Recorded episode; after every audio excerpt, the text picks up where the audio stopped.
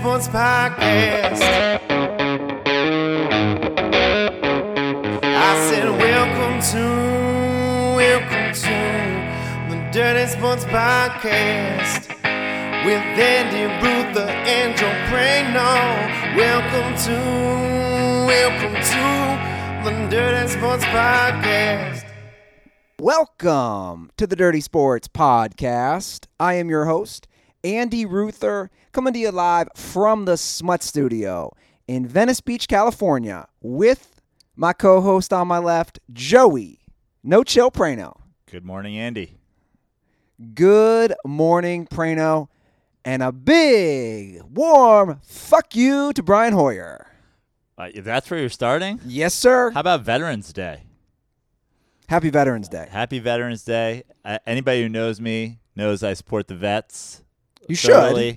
They're, uh, but you know, th- th- one of the backbones of this society. They they keep many safe and healthy. So for all you vets out there working on cats choking on things today, dogs coming in who had been hit by cars, keep up the good work. You're American heroes. Wait, wait, what? It's Vets Day. You're making a veterinarian joke. Yeah. Don't you don't you dare take a dig at vets, bro. Bro, come on. Why is that? It's gonna hit ho- close to home for me. I got three veterans in my family. But Where- seriously, where were they when Vince was sick, Andy? but but seriously, uh, Where were they? happy Veterans Day, and and I do want to say s- I on like no joke. The the vet thing yesterday with the NFL fucking broke me. I almost turned off fucking football. well, hold on a second. What I want to say is again, all the people who have served, we actually do need to really treat better, not do what I call fake patriotism, faux patriotism, like the NFL does. You should avoid ever saying that word. You clearly didn't take French in high school. Faux patriotism. Oh, there you go. Faux patriotism. Fayux patriotism. It's like Fox did a huge thing, which I thought was was cool to see for somebody who's been to West Point a bunch. Since my brother went to West Point, they did the pregame show at West Point, right? Because West Point's a beautiful campus, and then they show that Roger Goodell had donated one hundred and seventy five thousand dollars to Jay Glazer's Veterans Charity. And in my head, I'm like, okay, that's cool, one hundred seventy five thousand dollars. But then I'm also like, you make 30 million a year, the NFL makes billions a year. You could maybe donate a little more. That's all I'm saying. No. Am I being nitpicky? Yeah, especially for all the uh, thaw patriots, as you call them out there, who are like, uh, LeBron gave eighty million to schools, woke dickhead. Now be more like fucking Goodell. Give one hundred and seventy-five grand veterans. Buy one fucking pack of gum for everybody that's in fucking Afghanistan. So you agree with me? Yeah, I I was just like the whole thing. Like I know you have rallied for years on the pink fucking cleats and pink month and breast cancer month. Yesterday I got everybody's got to wear camouflage. Everything's got to be about the fucking veteran. Like it's football. Can I just watch football? Uh, where are all the stick to sports people? Where are all the stick to sports people? Th- Now is not the time for your political duh, you kneeling on the sideline. No, it's not the time for you to talk about Black Lives Matter. Now's the time to what? Do a full weekend commercial for fucking stealth bombers? Ugh, it's gross. I I almost turned off football yesterday. No, you didn't. You're so I, dramatic. I did. How many times did I text you about it? yeah, you texted me in the morning a few times. I hate it. I think it's so trashy. Well, we we've railed on this forever though. Yeah. It- this is nothing new. Maybe they amped it up a little this Like when year. the Padres go with their camo uniforms on Sundays because there's a huge military base down there. That's cool. Like a little nod to like the majority of the people in our city are like mi- military families, and you know we respect. Cool, great. The whole fucking day. Well, again, my my issue is how much money is actually donated. It's it was the same thing with breast cancer awareness, which they got rid of because they got called out so much. But people don't want to call out. For that's an area where people are not going to call out uh, because they're too scared to call out. But we'll call it out here. But anyway, I, look, Just remember, if you're the Kaepernick hater, you don't want your politics in sports. The gigantic weekend long commercial for the U.S. military that you just jerked off over. You, welcome to the Dirty Sports Podcasts. you're just saying. hypocrite. Well, we just You're yeah, we, hypocrite. we don't like hypocrisy on our show. Yeah. The same way we railed against LeBron for his hypocrisy with China. But let's get to the important matter. Brian Hoyer and the Indianapolis Colts I love that this is like your headline game. He ruined my Survivor. Ruined it. $72,000 is currently available in my Survivor pool. The pool went from 200, I believe, in 263 people or 265 people down to 53 because the Saints lost, the Colts lost, and the Chiefs lost, which just killed my Survivor. So now it's down to 53 people who are vying for 72 grand, which realistically is only $40 to buy in. Those 53 people could be like, hey, we're all going to make over a grand already. Why don't we just divvy this up now? Yeah. They could do that. Yeah, but 53, it's like you may as well. A couple more weeks. You get that down to 20, everybody makes a couple grand. Yeah. You got to get 53 people to agree. That's I'm, I'm saying, happen. I'm not Yeah. saying they should, but Yeah. I'm saying y- you'd already make your money. But look, you want to give Fitz credit. It's that there's no Fitz credit in this I'm not. game. I didn't want to give Fitz credit. I'm just saying you got Fitzed. I'm just saying you went into a survivor pool. You had 14 games to choose from. You went up against Fitzpatrick, well, I didn't have 14. and he pulled he pulled fucking a coin out of your ear. I couldn't use certain teams. Like I had already he used just kept pulling handkerchiefs out of his sleeve. He's like, "Look at these handkerchiefs! Like, how many do I have in here?" I had already used Baltimore. Yeah, Couldn't use them. My thought process again was this, and I said this on last episode. You agree with me. I'm not touching the Saints Falcons game, division game. Falcons I are coming. we both said we thought they could win the game. Exactly. and they did win the game. the Falcons are coming off a bye. They can always play well under Matt Ryan. He has experience. Those guys always play each other tough. But in my head, I thought, okay, Brian Hoyer, just show up. He is awful. And this is a game, Joe, that they win if they have Jacoby Brissett. Yeah.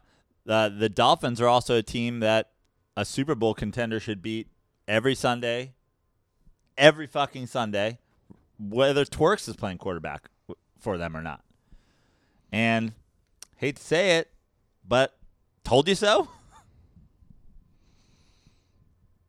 I think this game is drastically different with Brissett.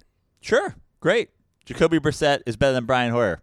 No, I don't think anybody would disagree with that. Brian Hoyer, I mean, I I went on a two and a half hour rant a couple years ago when they when the Texans decided to go with Brian Hoyer because how many chances does Brian Hoyer get? Like how long? Like people love to go, oh Kaepernick was trash. At what point was Brian Hoyer not trash? That he just gets to hang around and hang around and hang around. The Brandon Weedens of the world that get to hang around and hang around. Like there, there's guys who have just been like grandfathered in for some reason. They're white uh, to just being in the NFL forever. I'm, but uh, I mean, look I, again. We're now. You get to a certain point where it's not even about. Oh, Kaepernick should be playing these games. It's three years removed from from playing football. But that being said, he would have done better than Brian Hoyer yesterday. Correct? Three years removed from from stepping on a football field. I mean, Josh Johnson came in and won a game last year, four years removed from starting in a football from from playing in a football game. I mean, Hoyer didn't play bad against the Steelers.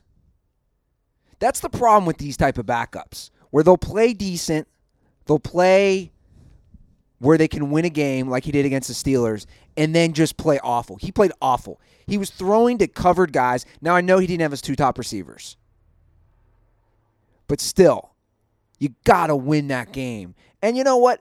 I'll be honest. This is why I don't like to gamble. I'll just be fully honest because it affected my mood all yesterday. I was in the worst mood I've been all NFL Sundays this How whole much season. buy-in in the Survivor pool? It was only forty dollars.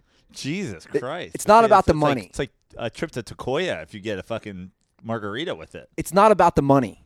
It's about that there was so much money that could possibly have been won, and it's about Not about the money. It's about the money I could have won. and it's about you know what it's about for me. It's about losing that game. Like my buddies, RIP to my two buddies, by the way. They had three teams left. They had Chiefs, Saints, and Colts. What do you mean? Because you can buy in multiple. Right. They had three left. Lost all three. I'm saying if I lost the Chiefs game, if I had taken the Chiefs, I wouldn't feel as bad. Tough loss, still on the road. But to lose at home, that's why I'm so mad. And that's why I was in such a bad mood yesterday. I was angry. I was furious. And that's why I don't gamble. I don't want to be put in that mood. I should be able to enjoy NFL Sunday. Can't you know the the rule is don't bet money you, you can't afford to lose, and then you're just gonna be like whatever. Well, I could afford to lose it. It's just Brian Hoyer is now my arch nemesis. Yeah. My buddy said something interesting because we were texting about it. He said that of all the vices, apparently the highest suicide rate is people who gamble over like all the drug vices. Well, I'm sure because it can go, it can happen so fast. Like, you know, there's not usually somebody who goes. I mean, obviously people OD, Yeah. but there's you know if you OD, if you go on tilt on drugs, you OD. If you go on tilt on gambling, and then next thing you know, you wake up, you double down, you double down, you're like, fuck, I got to go all in, and you just wake up and you have nothing. What what uh, you know? What other options do you have? Yeah. a lot a lot of times you're letting down your family you're letting down whatever like trust me i've been broke the majority of my life and i've taken some big gambling swings and i've had some hits and i've had some misses it gets rough That's what I'm saying. It affects your mood. yeah i mean it's not for $40 but you're fucking going full goldberg here $40 why i'm gonna have to drink just the budget brand cola for the rest of the week rc cola until the end of november i can't afford coca-cola Again, it's not about the forty dollars. I wouldn't have been mad if I Like had a kid- different you're game. Like the kid from fucking what's it, John? I want my two dollars. No, you're miss. God, you're you're just totally miss fucking identifying the situation.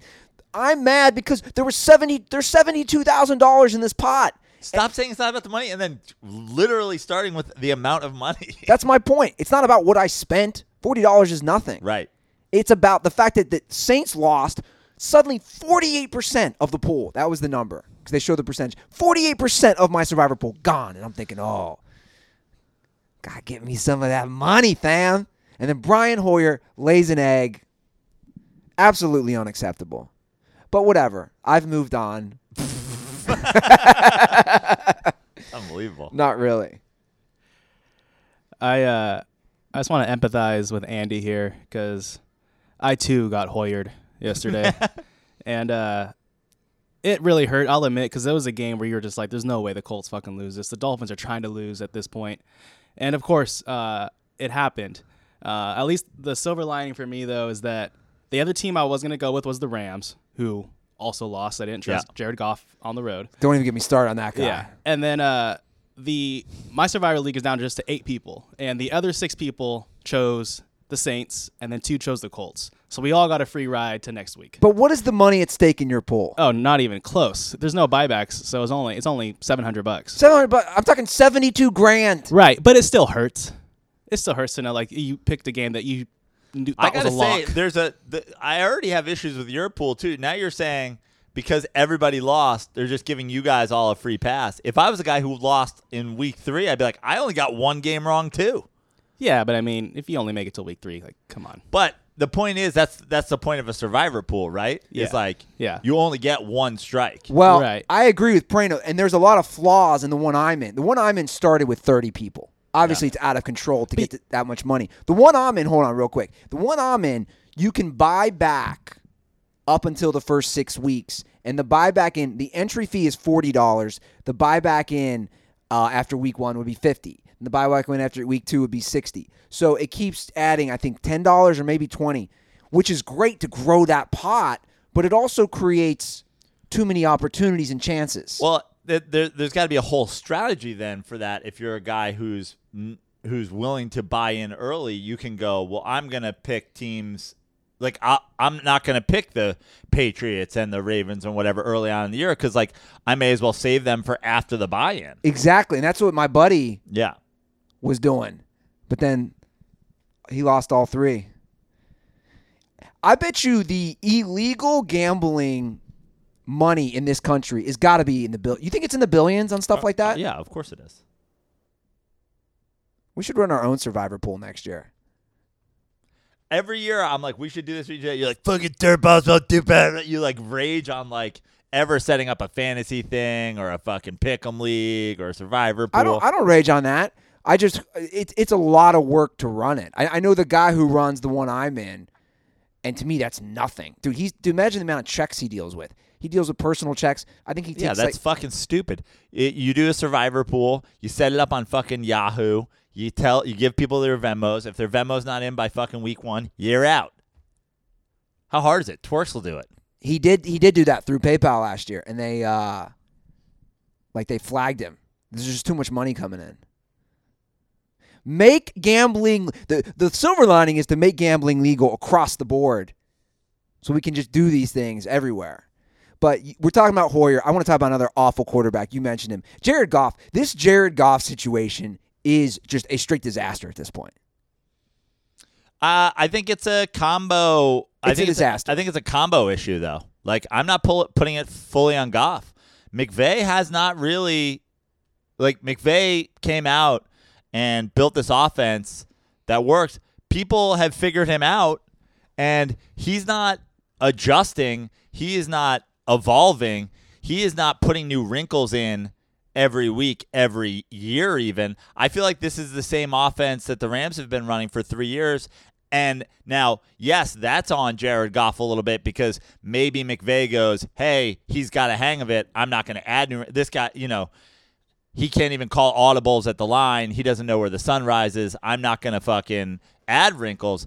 But, Yeah. But I'm putting this on both of those guys together. He as a co- as the head coach of the Rams and a guy who obviously isn't going anywhere for a while, uh, he made his bed with Jared Goff. Like he he got married to Jared Goff. He gave he had to clearly okay that money. I'm sure the Rams ownership was like, "This is your guy for a long time." Yeah, all right, let's give him whatever that absurd amount of money is. You have to be able to evolve. Jared Goff was able to be successful in the offense previously when guys were wide open, which is what I've always said about Goff. It's like he's not bad in that he's unable to throw accurately, but he's never once made the difficult throws. And for so long, he didn't have to. And for so long, it was all set up by the run with Gurley. It was all the play action. You know, we've talked, you know, at length about play action being sort of the the new fucking drug of the NFL. Like, oh, if you can set it up with the play action, like it's it's a cheat code. They don't have Gurley at his best anymore. And honestly, McVay hasn't evolved. I think the Rams, again, we've talked about it. The Rams are in a bad situation moving forward. Very with bad. the money committed to both of those guys. Very and bad. McVay, honestly, in my opinion, sort of hitting a wall from a coaching standpoint. I see your point about McVay. I just don't understand We're talking about the offense that was dominating. last year. Yeah. They just can't score.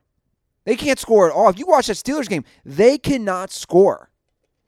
And it is absolutely wild to think that they gave Jared Goff 110 million guaranteed when let's not forget his numbers dipped significantly the last 6 games of last season and then also in the playoffs. You And- know, I, I'm I'm very critical of, of Andy Reid as a as a head coach because Andy Reid always gets us to uh, get gets gets people to a certain point, gets teams to a certain point, and I don't like Andy Reid's clock management. I don't like Andy Reid in a in a you know head to head coaching matchup with the best coaches.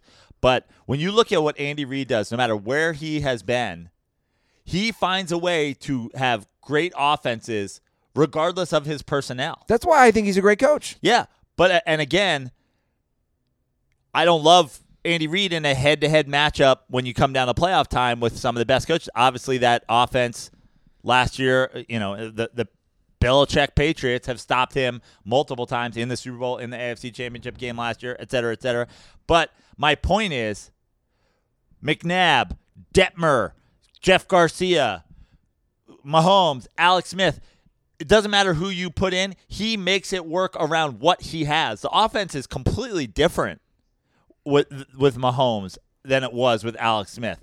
The, he took it, he added wrinkles that include, hey, my quarterback is a fucking cannon. So now that whole Alex Smith mobile rollout thing, extend those routes and let this guy just fucking huck it. There's only so long you can cover a guy. And we see that in the Chiefs games all the time. These guys running like literally like 45 yard ins. Like what? What the fuck? Who that's not that's not on the passing tree. Yeah. You know what I mean?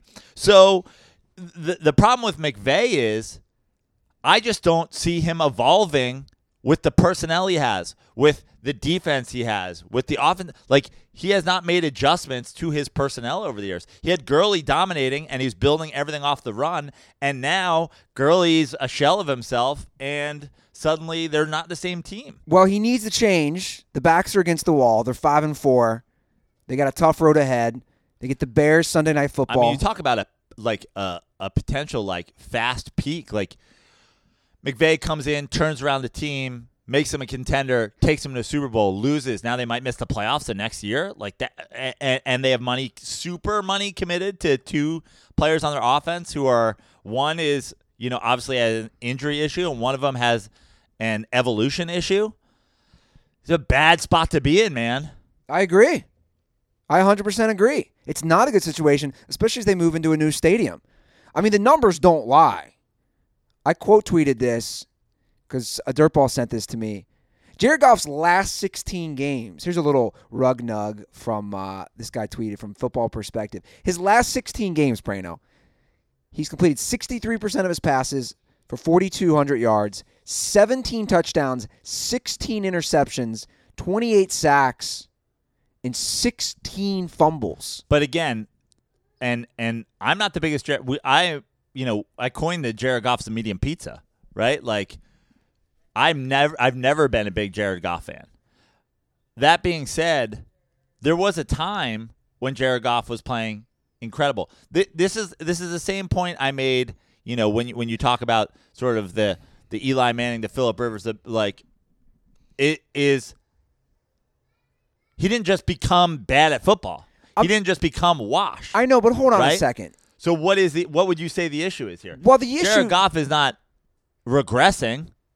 but you've He's already, just not but hold on. progressing. You've already touched you touched on it earlier. The issue is if you watch Rams games, if you watch them this year versus last year, the issue with Goff is he can't if a guy is covered well, he can't connect with him. He needs to hit the guy wide open. Okay, take for example last night's Sunday night game.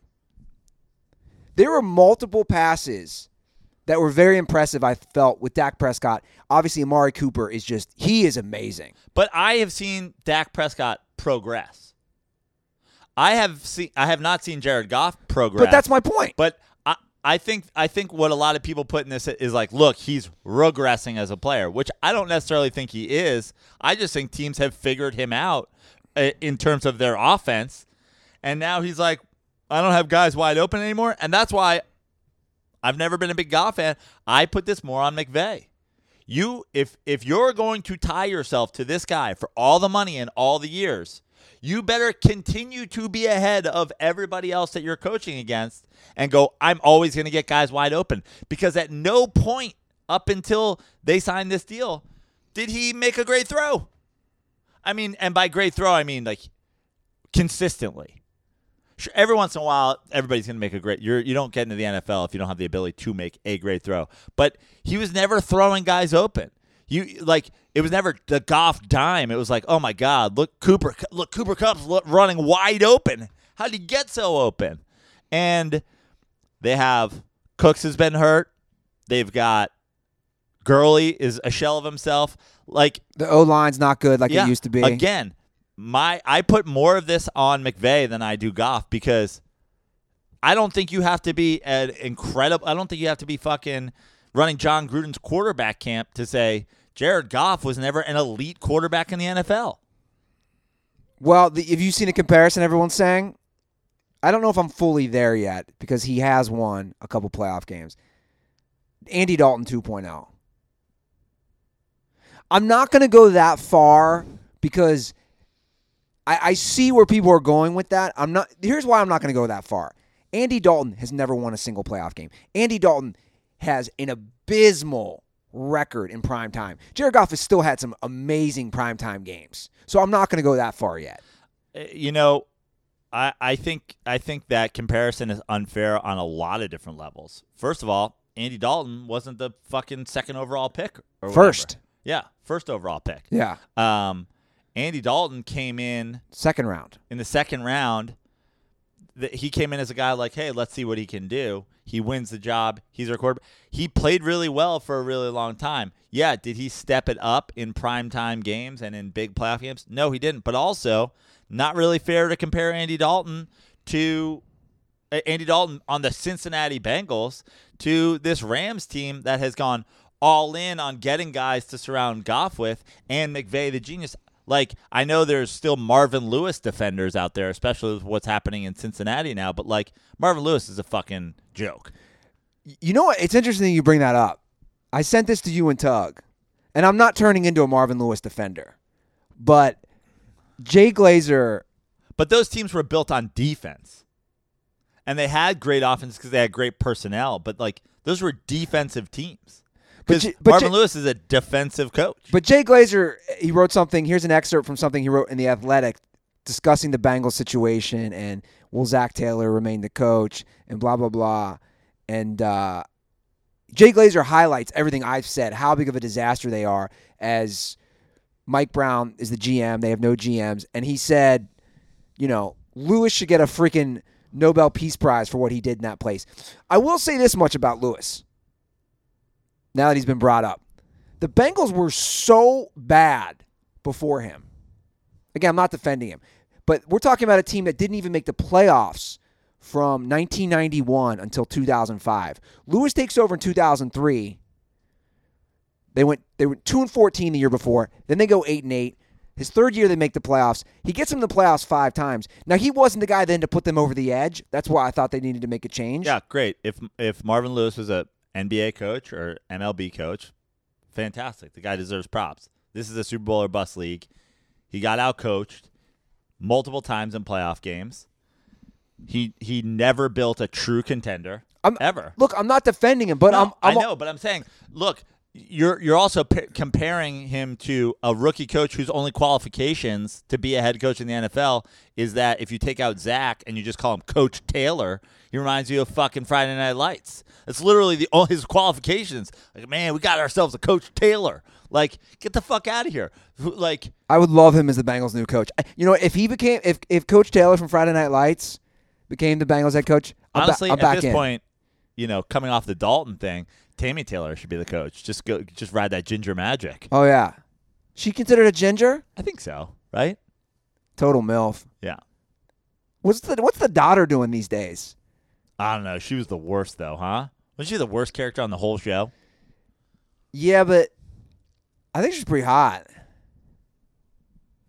She's like the type of girl who hides her great body. I feel. Well, because she started on the show as a child. Whoa, whoa, whoa, whoa, whoa! Don't, she, was like she was like fourteen. Don't when turn me the show into- started. I know I got the mustache. But don't, You're talking about the older daughter, right? Not the baby daughter.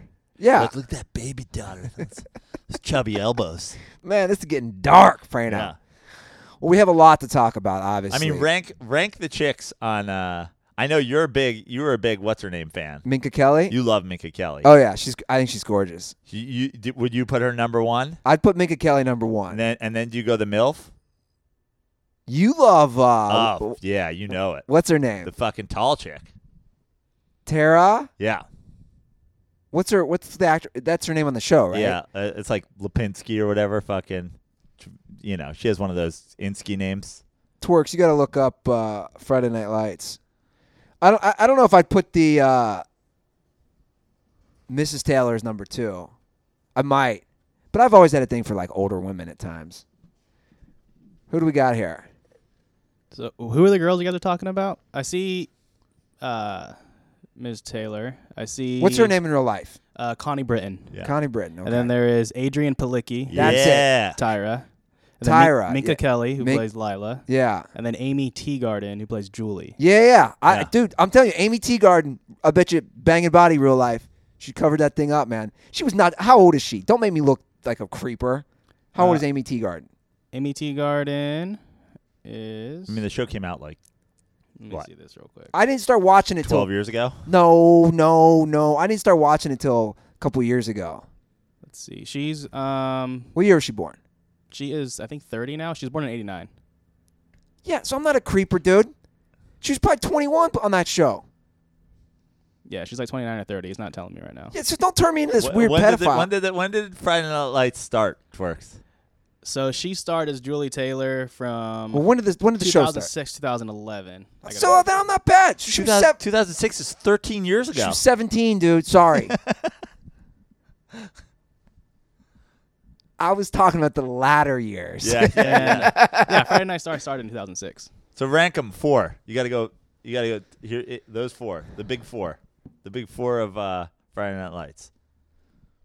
uh, Minka Kelly, Connie Britton.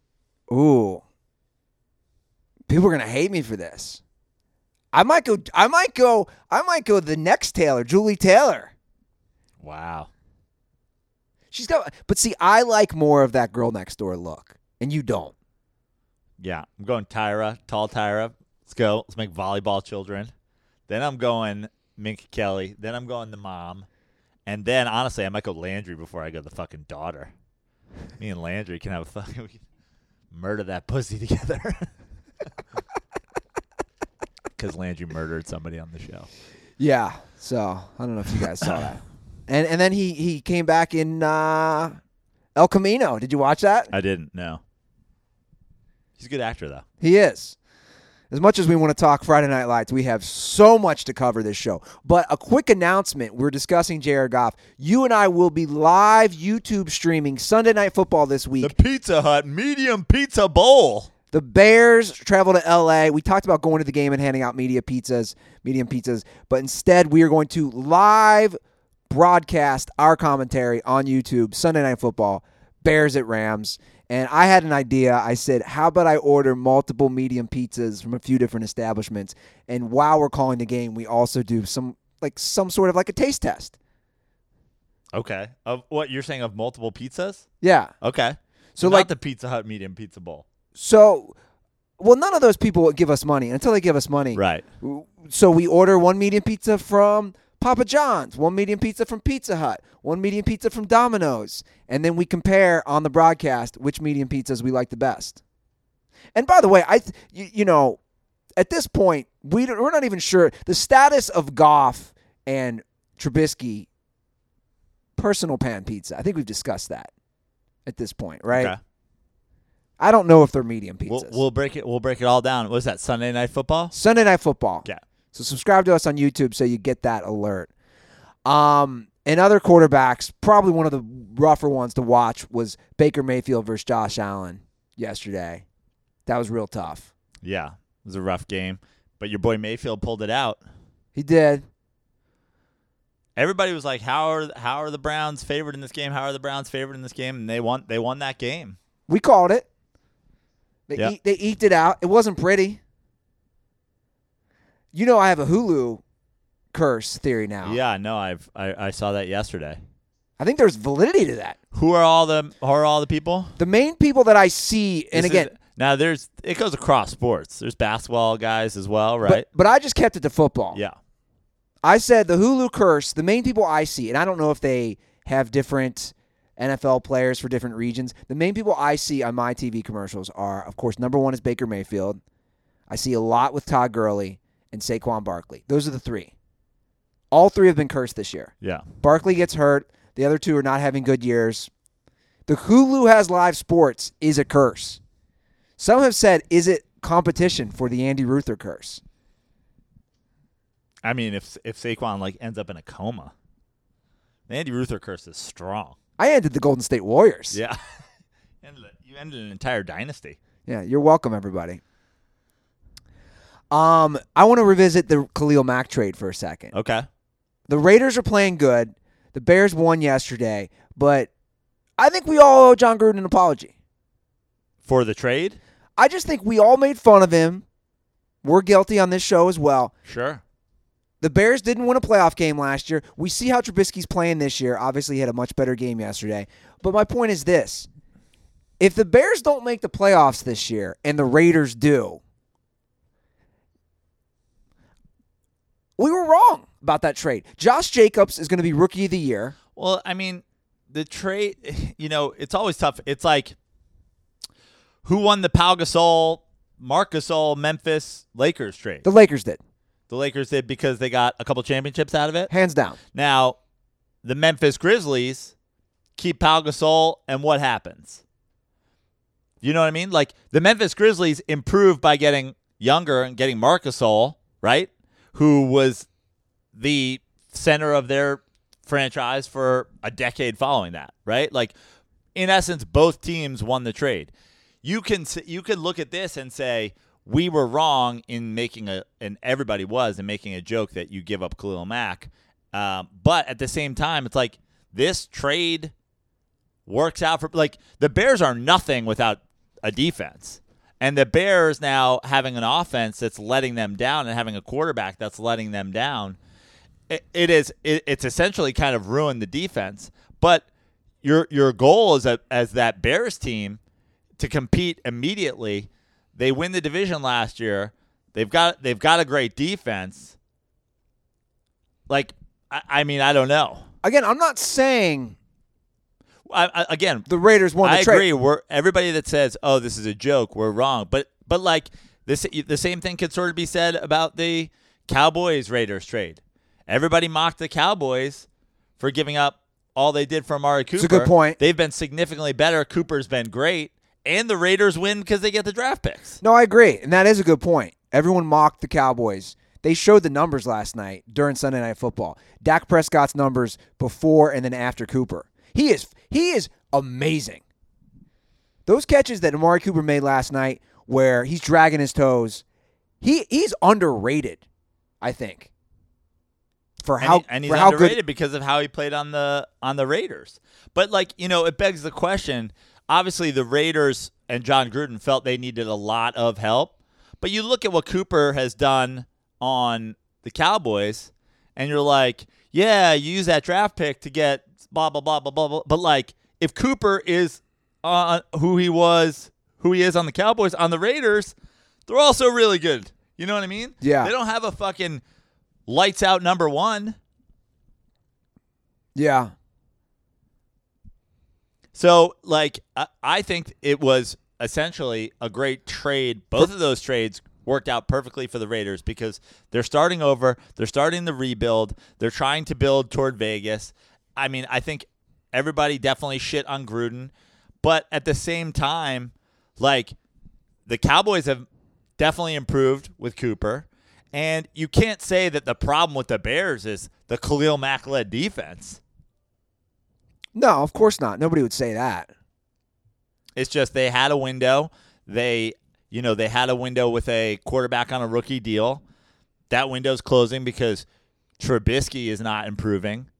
Uh, Nagy is supposed to be this offensive genius. He never got them to that that spot. He he never got their offense playing the way McVay got Goff and the Rams offense playing. And if they did with that defense last year, they could maybe they win the Super Bowl. But these windows close real fast. real fast. And I think yesterday had so many upsets. Who's the dominant team? That's what I want to address right now. Who is the dominant team in the NFL? The Patriots just got smacked last week by the Ravens. The Saints got sm- I mean, they got destroyed. They had three field goals at home in the dome in New Orleans. They get destroyed. Well, right now, It's like the Ravens. Your Ravens are the dominant team. The Ravens are the dominant team Yeah, behind Lamar Jackson. yeah. But, But- I, I, I still think I still think you've just got to look at you've got to look at you you need a group of contenders and and everybody else. And we've seen it a million times in the NFL. So who's It's- that list? It's all about who gets hot in the playoffs, who gets healthy in the playoffs. A lot of teams build, you know, th- there's a million different strategies on on playing certain guys uh, uh, uh, at different health levels. The smart teams go first things first, make the playoffs. Second thing, be healthy to compete in the playoffs. You know, continue to add wrinkles to your offense, to your defense throughout the year so that you're building at this pace. The Ravens are certainly doing that, and you can't you know, you can be critical of Lamar Jackson all you want and say, oh, he's a running back or blah, blah, blah. And I am that guy. Uh, I am not. I, I think Lamar Jackson is, you know, honestly, maybe the MVP right now. But you look at it and you go, it's just like this could be the year that everything changes, but like it just doesn't seem like it's something that you go does it work four weeks in a row or three weeks in a row if they if they end up getting a bye. And yes, they beat the shit out of the Patriots last week. But man, I, I'd love to see Bill Belichick's record against teams that beat him in the regular season when they play in the playoffs. Well, I want to see him live. I think that'd be fun. We got to go see Chiefs Rams last year, and seeing Mahomes live was pretty awesome. This year, the Ravens come out to LA Monday Night Football, the night before my birthday, November 25th at LA Coliseum. I've reached out. You will be out of town. I've reached out to your fill in, Mr. Tug Coker, for Monday Night Football, November 25th, LA Coliseum. I already looked at tickets on SeatGeek. The only place you should be getting your tickets for NFL games, guys, SeatGeek. What I love about the tickets on SeatGeek for the Rams game is that they're not crazy expensive. So it's $55 on SeatGeek. Monday Night Football, Rams, Ravens, November 25th. Guys, SeatGeek is great because it puts all the tickets into a pool for millions of, you know, these goddamn sirens. Sorry, it just it throws off the whole ad read. It's Venice. No one can hear it. Keep going. Okay, so see that those sirens are the alarm going off saying, "If you want cheap tickets, woo!" Go Down, on. Those are the SeatGeek sirens. Go on SeatGeek. That's a good recovery, Brandon. SeatGeek will even give you $10 off on your first SeatGeek purchase. All you need to do is use our promo code. So download the SeatGeek app and use promo code DIRTY today. That's D I R T Y for $10 off on your first purchase. That's promo code DIRTY for $10 off on your first purchase. And yeah, the Coliseum, man. I'm thinking the last two games I can probably go to are going to be Ravens, and then Seahawks. Because then their last home. in home, the Coliseum, you're saying? yeah, because then their last home game, I'll be out of town. Are, you should go to both of them. I think I am, and I'm going to use SeatGeek. So who are your who are your Super Bowl contenders then? I know we keep changing this and we keep discussing it, but I just nobody. This is what to me. To me, the teams that uh, like, to me, the teams that I truly believe could win the Super Bowl this year. The Patriots, the Packers, the Saints. The Chiefs defense is really suspect, but I still think I'm out. I I'm still- out. I still think the Chiefs nope. Could win the Super Bowl. I don't love them right now, and I and and Andy Reid has never shown me anything that says he can get a defense right. They're just so goddamn explosive. They're they're they're on the fence to me. They're climbing the fence of Super Bowl contenders. The Ravens. And Oh, you're on the Ravens now because you earlier said they were not contenders. I they're also on the fence for me. Like the way they're playing, they are doing they are doing what a lot of other teams aren't doing, including the Rams, including you know the Bears. Is they're evolving. The I know you're critical of Lamar Jackson. I think a lot of people are of the style of play, and to me, I still actually don't think. I would be more critical of the long term uh, ability to do to just say, "Hey, we're going to play this strategy for a decade." Yeah. Uh, to me, that's just. I mean, it just you. It's ne- literally never happened Sure. where you have a quarterback that's running like this and staying healthy. But they're evolving, and this season, this season, could they do it? Yeah, I don't love it. They're to me not ahead of the Packers or the Saints or the Patriots on my list. And then of course you got San Francisco, who I have been critical. I've it much like Goff. in in his early days, like Garoppolo has made some great throws, but I haven't seen Garoppolo with his back against the wall go like, oh man, th- they put this drive on Garoppolo and Garoppolo delivered. But tonight is a huge test. Well, tonight, Monday night, prime time, Seattle, division game. It- Pete Carroll, I'm sure he's been studying Garoppolo for fucking a long time. it's an even bigger test because Kittle is not playing, Right. And that's his go-to guy. But coaching, running, defense, quarterback. The the only question mark I have about San Francisco is exactly what is Garoppolo. Well, I think he's competent for sure. before tonight's game, And I thought he looked They- great in the Arizona game. they're the best team in the NFL, in my opinion. Pending tonight's game, all of that could change. I think up to this point, the San Francisco 49ers are the most complete team, in my opinion. Look, the the Green Bay Packers hit a speed bump last week against the Chargers. First year head coach doesn't give you know I'd love what first year head coaches have ever won a Super Bowl. But when you consider their defense playing the way it is, the way they run the ball, Aaron Rodgers' ability to take over games solely on his own. I'm still on this I'm still on this Packers team. I'm a believer in the Packers team. I'm If- not. if the I'm rec- not there yet. I'm not near Okay. that on the Packers. I'm just not. I'm not there yet. I'm big on the 49ers. Again, we'll see what happens. They might lay an egg tonight. Tonight's a true test for them.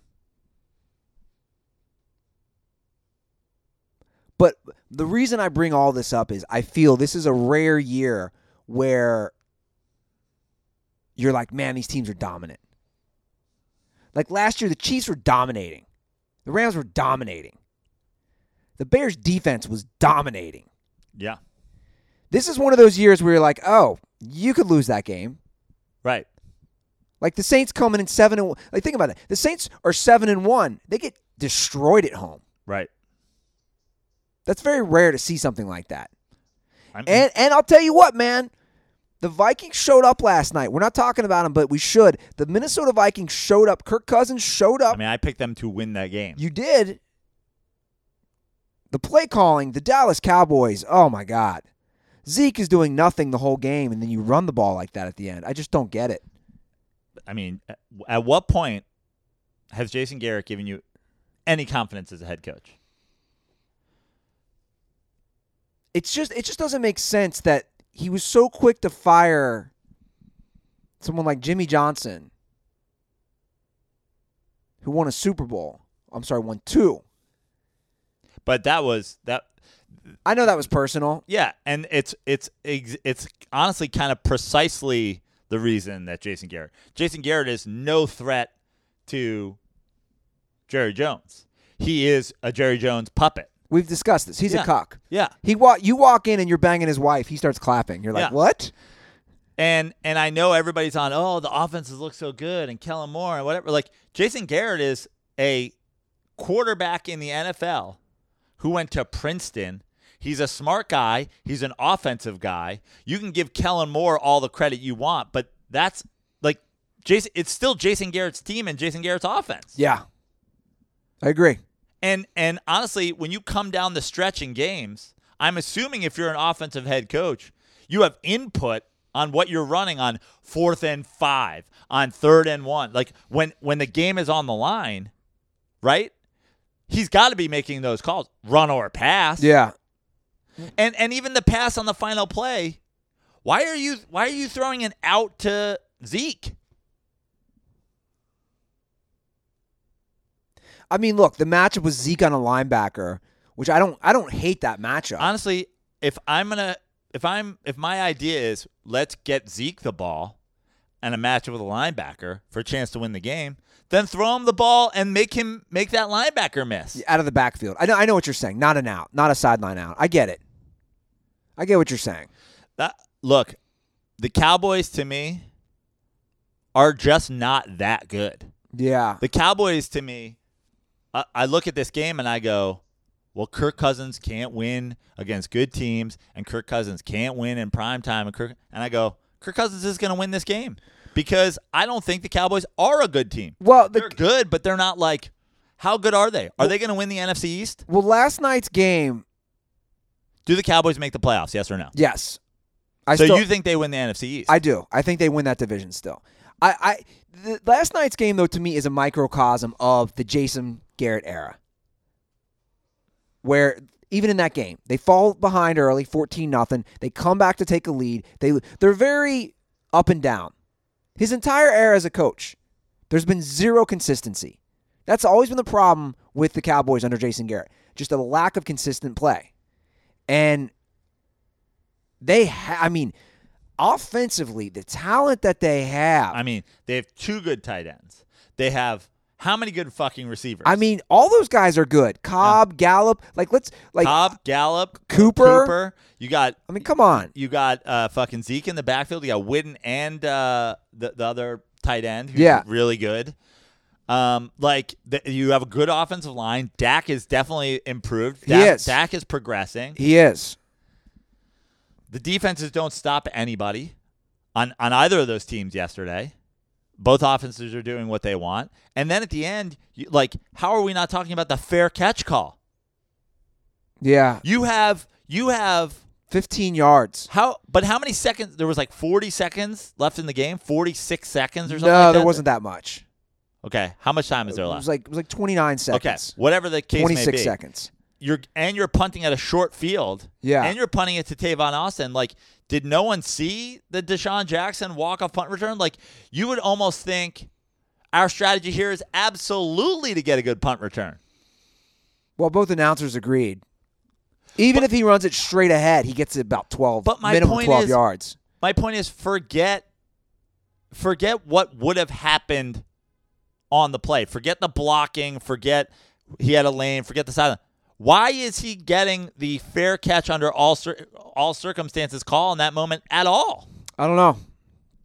It wasn't a good play. That's the he- that's on the head coach. Yeah.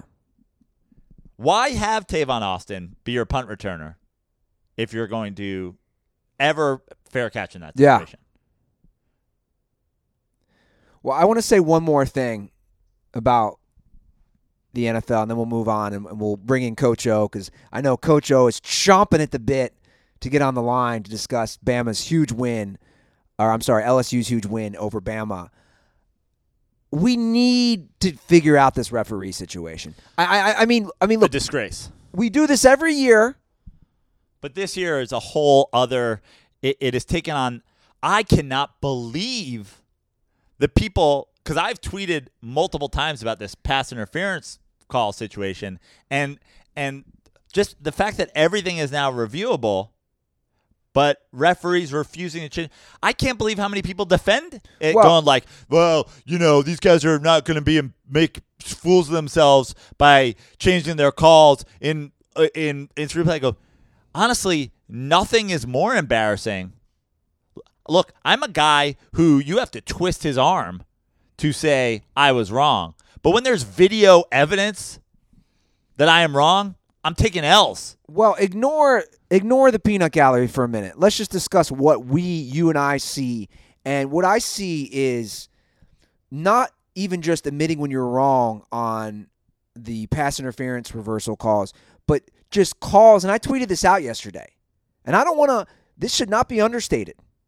These missed calls, or these poor calls, or these roughing the passer calls, or just blatant errors like we saw in the Lions game where was it Holiday moves the ball about a yard and a half and the refs do not guys these calls are affecting people's jobs people's livelihoods billions of dollars in gambling and people being fired hired I'm being I'm being 100% But there's just some dead, there's just dead serious there's just some things that I'm sick of hearing.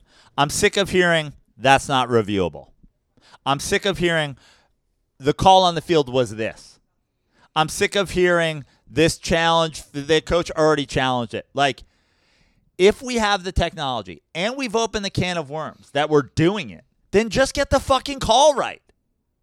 I was always in favor of the college rule. You call it a catch, you can't review it. You call it a fumble, you can't review it. But once you open the can of worms and you say, we're going down this thing where we can review whether or not the ball came out before his knee hit the ground, whether or not it was pass interference. Like the NFL overcorrects, but then they get themselves into this situation where they are in an even worse situation. So last year, we have this call or non call in the Rams Saints game, and everybody goes, This is why this needs to be reviewable literally in the history of the NFL, the NFL is 100 years old.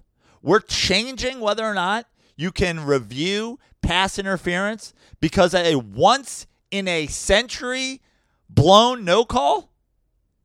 And now we've changed the rule and we've made it challengeable and we've made it reviewable. And now the re- so instead of just saying, "Hey man, there was a real bad no call one time in a hundred years of football that affected who went to the Super Bowl," we're, sometimes you got to take your lumps. That guy fucked up. He's been fired. He's been fined. He's been whatever. He's apologized. We we admit that it was blown, and we're going to do our best not to have it happen. Instead, what you do is you change a rule, and now week in and week out, we need to see the ref show where refs go into a booth, put on headphones, watch themselves make a wrong call, come back out and say, "I have reviewed it. I have seen." with indisputable indisputable evidence that I've made a wrong call and I'm sticking with my call, you're embarrassing yourself as a league. It then it it gets into the point where you're going, who's pulling the strings here? How do refs decide when something should or should not be called? It is a joke. It's a joke. But again, not only what you're saying is true, I'm trying to look at the big picture. We're talking about lots of money. But I'm talking about the legitimacy of sport. I'm talking about. I'm but, talking but, about. But that's part of it. That's my point. Yeah, the money. Money aside, I'm watching. I'm trying to watch a competition of athletes. If you are involved personally, emotionally, in the outcome of one single play because you made the call and you as a person can't put your ego aside and say, I was wrong. This call has to be changed. You're ruining the legitimacy of sports. Well, you're ruining the legitimacy of the entire league. That, yeah, you're now going, this is not fair play. I mean, that's true. I, I don't want to underestimate, or, you know, I, I really don't want to estimate, underestimate how big of a problem this is. The, the, this is a serious, ser- you, you know what this is? I'm just going to use this analogy. This would literally be like planes crashing all the fucking time. You'd be like, dude, I'm not getting in a fucking plane.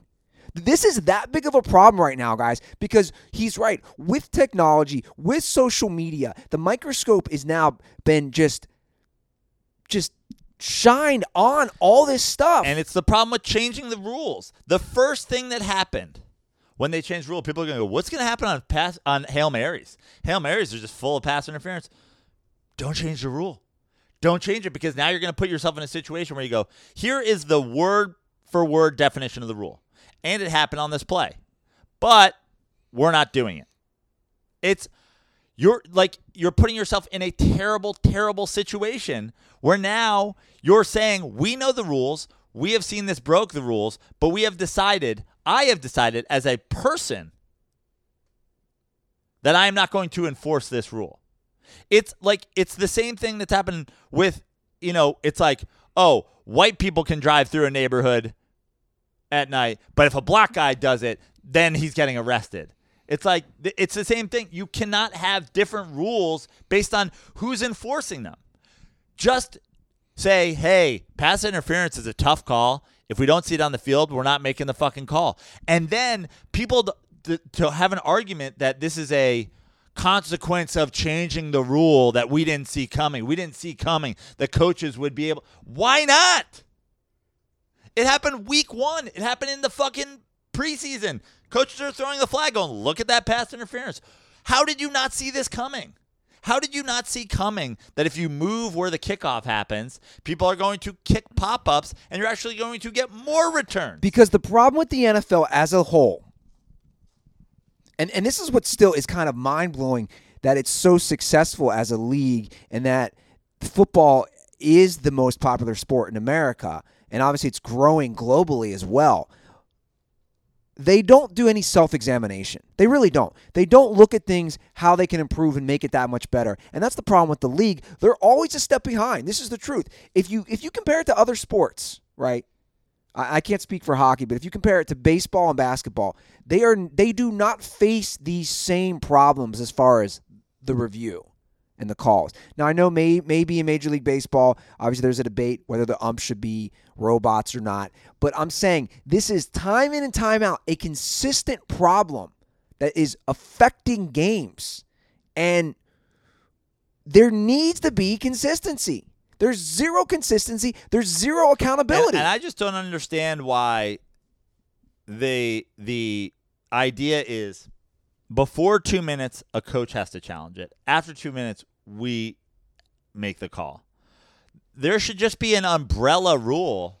If something is blatant that we missed, we have a referee watching. If if the announcers and the people that are running NBC and CBS and Fox can get a replay between plays and have Tony Romo or Dan Fouts or whoever or Troy Aikman say that's a blatant missed call. Then in that same amount of time, a professional referee who's watching the game should also be able to see that, and they should stop play. R- blatant, blatant, blatant missed calls. I'm not saying, oh, this is re-. if it's borderline, make the guys throw the flag. If it's borderline after two minutes, let the guys throw. But if there's a blatant missed call, Yeah. why is that even on the coach? Why is it? Why does he have to make the decision to challenge it? How about just say we're gonna fuck up blatant shit because what we're trying to do is have fair play here. well, look, man. The booth can review at all times hundred percent of plays. I don't care what the rules are. They can review everything. They can rule forward passes, spots, holds, blatant thing. They can always blatantly make corrections. Technology, bro. It's ruining everything. That's what it comes back to, though. Technology. We- We've had this discussion before, where I was like, "Forget, forget replays," and obviously that ship has sailed. But you know, that was always my big thing was that, dude, replay. Where does it end? That's why you have to be so careful to not have a reactionary rule change. Yeah, to one in a hundred year blatant no call where now pass interference it's very easy don't change the rule that pass interference is challengeable change the rule that at any time the eye in the sky can reverse a blatant fuck up I wonder how the NFL does this. I'm being serious. I wonder how because as a brand, as a company, you always have people who are going to do some sort of analysis of what you're doing as a company, right? So if you run Starbucks, you're always looking for ways to improve, right? But I assume you have some sort of assessment team that is hired. My question is, wh- where where's the NFL in this? Like, who is this assessment team that is evaluating week by week a sport that again is being viewed by millions of people to have blatant missed calls or blatant wrong calls or refusal to admit when you're wrong. This just cannot happen as a sport and as a brand. But who knows? I think we're all part of the problem. That's the last thing I'll say about it because we all continue to watch, guys. I hate to say it, we're all guilty because if I go to a restaurant that I don't like or I think is overpriced and I think the service sucks, I don't go there again. But we continue to watch this shit. So we're all guilty. And I think until we basically stop watching it and stop doing our fantasy leagues and stop doing our survivor pools, they're not going to change anything because why should they? Because we're all guilty, right? The ratings are there, the money's there. But you know, you got when you're a big business like the NFL, which is a huge business, you have to start thinking long, long term. I agree. At some point during this season, every team gets burned by this horrific rule change and these horrific refs. So, if every team loses 5 fans over it this year, which is a n- nothing number, no one cares. But look down the line. If you're a fan and five, six, seven years in a row, you're just sitting through game after game, gambling on survivor pools, losing money in your fantasy league because of just bl- blatant disrespect for fair play, in the long term, it does fuck with you. And in the long term, they will lose fans. You, uh, to me, the NFL with the amount of money they make, everything has to be in the long view. I agree. That's why I think that the, again we go we go back to it. That's why I said when it happened, the Kaepernick thing was a horrific decision for the long term. In the short term, you're catering to a vocal minority that's saying we're not coming to games while these black bastards are kneeling and writing letters because who writes letters still but old ass fucking dorks. And you're disregarding the long term, which is the majority of your league is young black athletes many of whom are world class athletes that could probably play a lot of other sports. Why would you ever put yourself in a position to threaten that. to threaten Yeah. young black athletes from wanting to do your sport? When you've already got a CTE issue and you've already got, there's a million reasons to not play football other than if you come here and you say something we don't like, we can take your whole life away from you. Fuck you. I'll go play basketball. Well, we'll see. I'll be interested if this does play out, like you're saying, the long term effects of the blatantly wrong calls that you see. I mean, look at boxing. It's- Boxing for years and dead. years and years. It's dead. Everybody said boxing. Every fight's fixed. Everything's fine. Dead. The, the UFC is stealing stealing everything. everything from boxing It's all UFC now. because you know what the thing All is. MMA. a- a- as much as the MMA has its own fucking weird issues on like why fights happen and who whatever. In the end, the majority of MMA fights end because somebody gets knocked the fuck out or taps out. And there's really nothing you can do to argue that. You can't say he didn't give up Yeah, or he didn't go unconscious. There's no ambiguity. The the the ambiguity of how many boxing matches end in like a bunch of guys dancing around and three people who have money involved in the situation deciding. yeah. It, it's why boxing is for the most part completely dead. Yeah, you're right. That's a good that's a good analogy. and for years, people go, boxing's not going anywhere, man. The heavyweight champion of the world is still everywhere you go. You're the fucking champ, man. Who's the heavyweight champion of the world, Andy? I have no clue. Twerks? No idea. I have no idea. We're three fucking sports guys. Growing up, my dad got every big boxing match on pay per view. I have no idea who the heavyweight champion of the world is.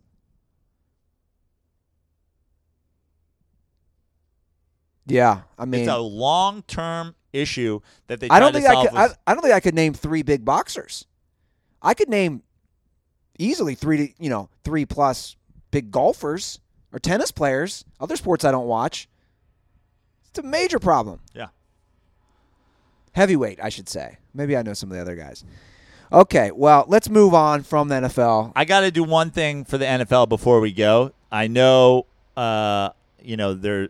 I've always been accused of being a Giants homer, but I just need to give you a, a nug nug. That's what I'm calling my uh, my nugs that I find when I'm high. Nug nugs. This one, Giants running back. We all agreed Saquon Barkley's a, a fucking incredible running back. Maybe like I mean you as a non-Giants homer called him the best running back in football last year. I did. I think we all know he's a generational talent. Giants running back Saquon Barkley had negative 13 rushing yards before contact on Sunday. The fifth fewest by a player since ESPN began tracking it in 2007. He was contacted at or behind the line of scrimmage on 11 of 13 runs. Daniel Jones, Mr. fucking, he runs 22 miles an hour and mobile quarterback and whatever, sacked six times yesterday. I just want to point out that I have been saying for a very long time that Eli Manning didn't Oh, wake up. boy. wa- Oh, boy. Hold on. That Eli Manning didn't wake up washed one day. I also don't think Saquon Barkley is washed. And I don't think that Daniel Jones came out of college pre washed. The Giants' offensive line has been horrific for the better part of a decade. And I've been saying that. And that Saquon Barkley nug nug is literally all you need to know about how horrific the Giants' offensive line has been. And I, I just think that everybody, I wish Eli Manning were on Twitter because I think everybody owes the man a written apology and should give the man a written apology A written apology for what? for blaming him and making him the scapegoat for the Giants' lack of success the past couple years and looking at his win loss totals the last few years and looking at his turnovers and his just general lack of quality play and say, this is, they need to move on. It's Well- a wash issue. Joe, let me ask you this. God damn it. God, da- you, you got- you say we got to keep this show short. We got so much shit to cover, and you bring up fucking Eli. I'm just saying, it's not really even about Eli Manning. It is about Eli. It's about that the way people judge across sports. Too many people look at results and not too many people look at all that goes into making the fucking meal. There's a look, your steak can be cooked perfectly. If somebody takes a shit in your mashed potatoes, your meal fucking sucks. I'm gonna ask you this: Did they make the right decision to bench Eli? no. Okay, we disagree there, 100. percent Okay.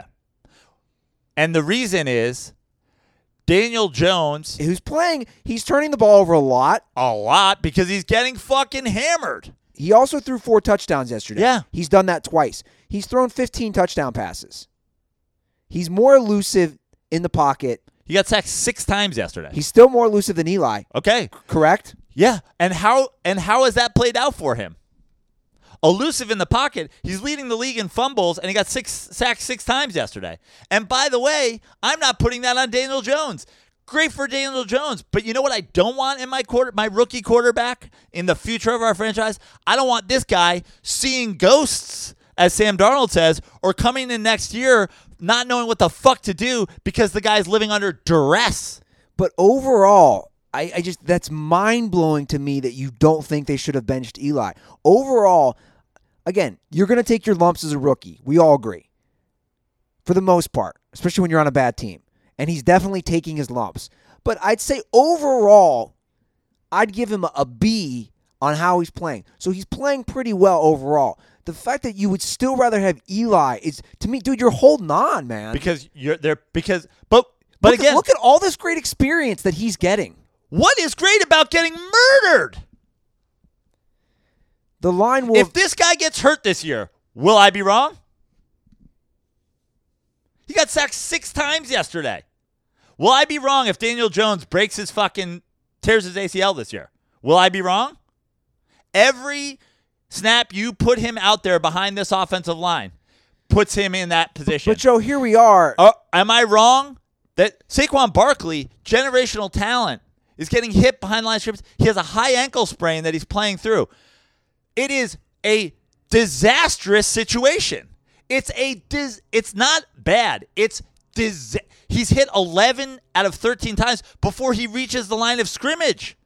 You're putting your quarterback in danger. You're putting the guy you drafted six overall, who's the future of your franchise, in danger because they are horrific. And they have been horrific for five seasons. and that's fine, but I just I don't we're just going to disagree and that's fine. I just do not So you don't think the Giants have two wins with Eli Manning? I think this much. I think they made the right call. It's time to move on from Eli. And Because why? Of his play?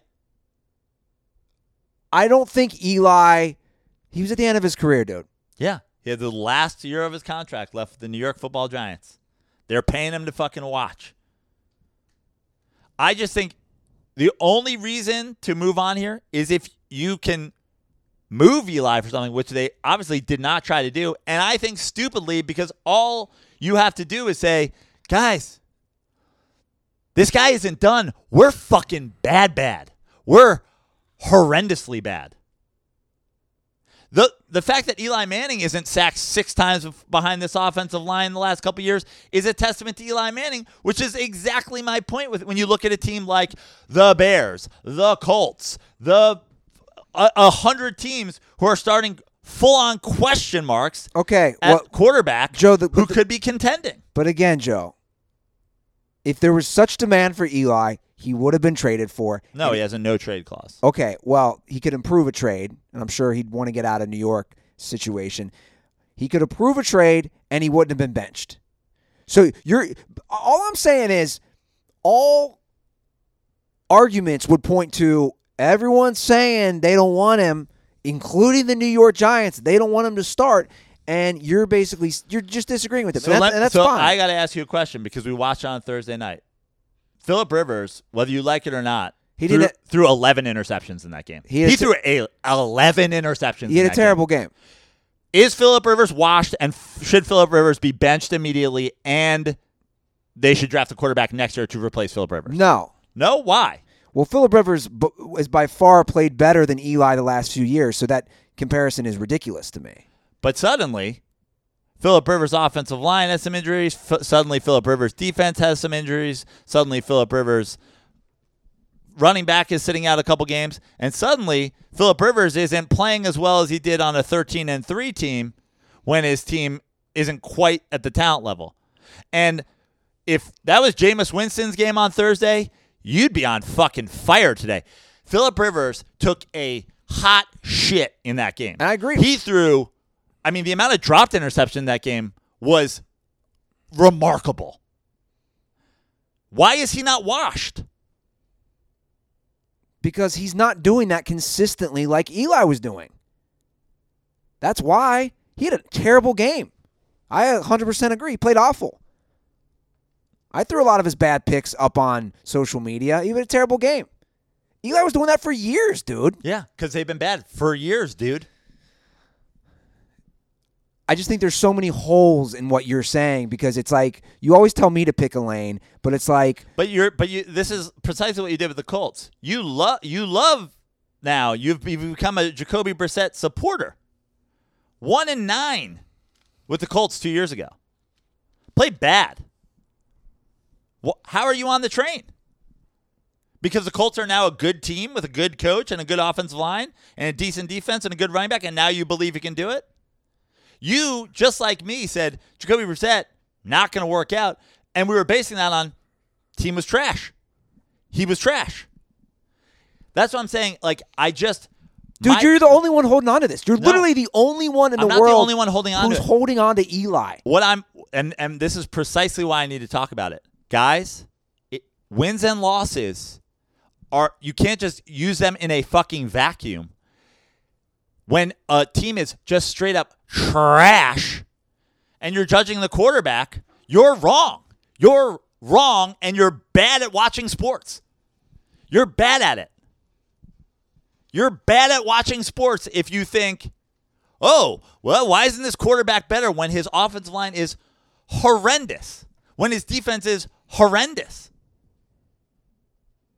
But when someone like Russell Wilson gets sacked all the time, Russell Wilson has a good offensive line, gets sacked all the time because he holds onto the ball too much.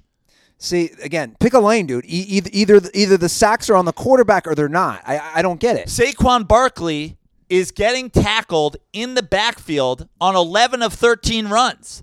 The Seattle Seahawks have led the league in rushing yards every year. Well, that's not true. First of all, Do you see how offensive lines can be judged? and by the way, it's a lot. You talk to any offensive lineman, it's much easier to run block than pass block. I, I've seen multiple people since you said, "Oh, it's the same thing." It's not. Talk to any offensive lineman. Downfield blocking on the run versus pass protection is completely different. No one's saying they're not completely different, but I'm saying it's ludicrous.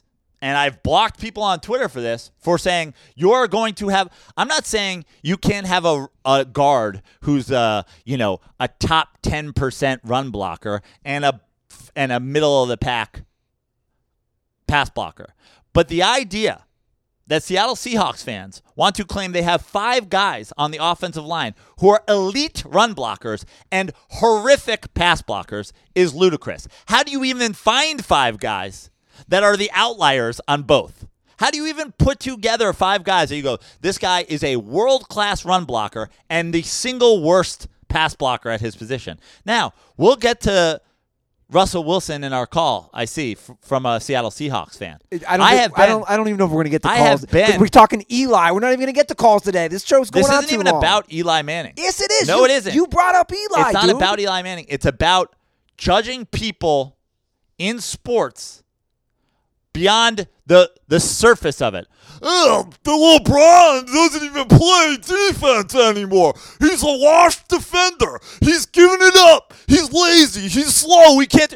Is LeBron going to win Defensive Player of the Year this year? Is he washed or isn't he? It's almost like his team fucking sucked. And he had no help from anybody defensively. So, what is it? Did LeBron suddenly find the fountain of youth? Is LeBron on HGH? Or is LeBron suddenly healthy with a rim protector on his team? Not healthy, no rim protector. Healthy, rim protector. Suddenly, LeBron's an elite defender again? You see how stupid it is to go washed defender. If you said that last year, you don't understand sports.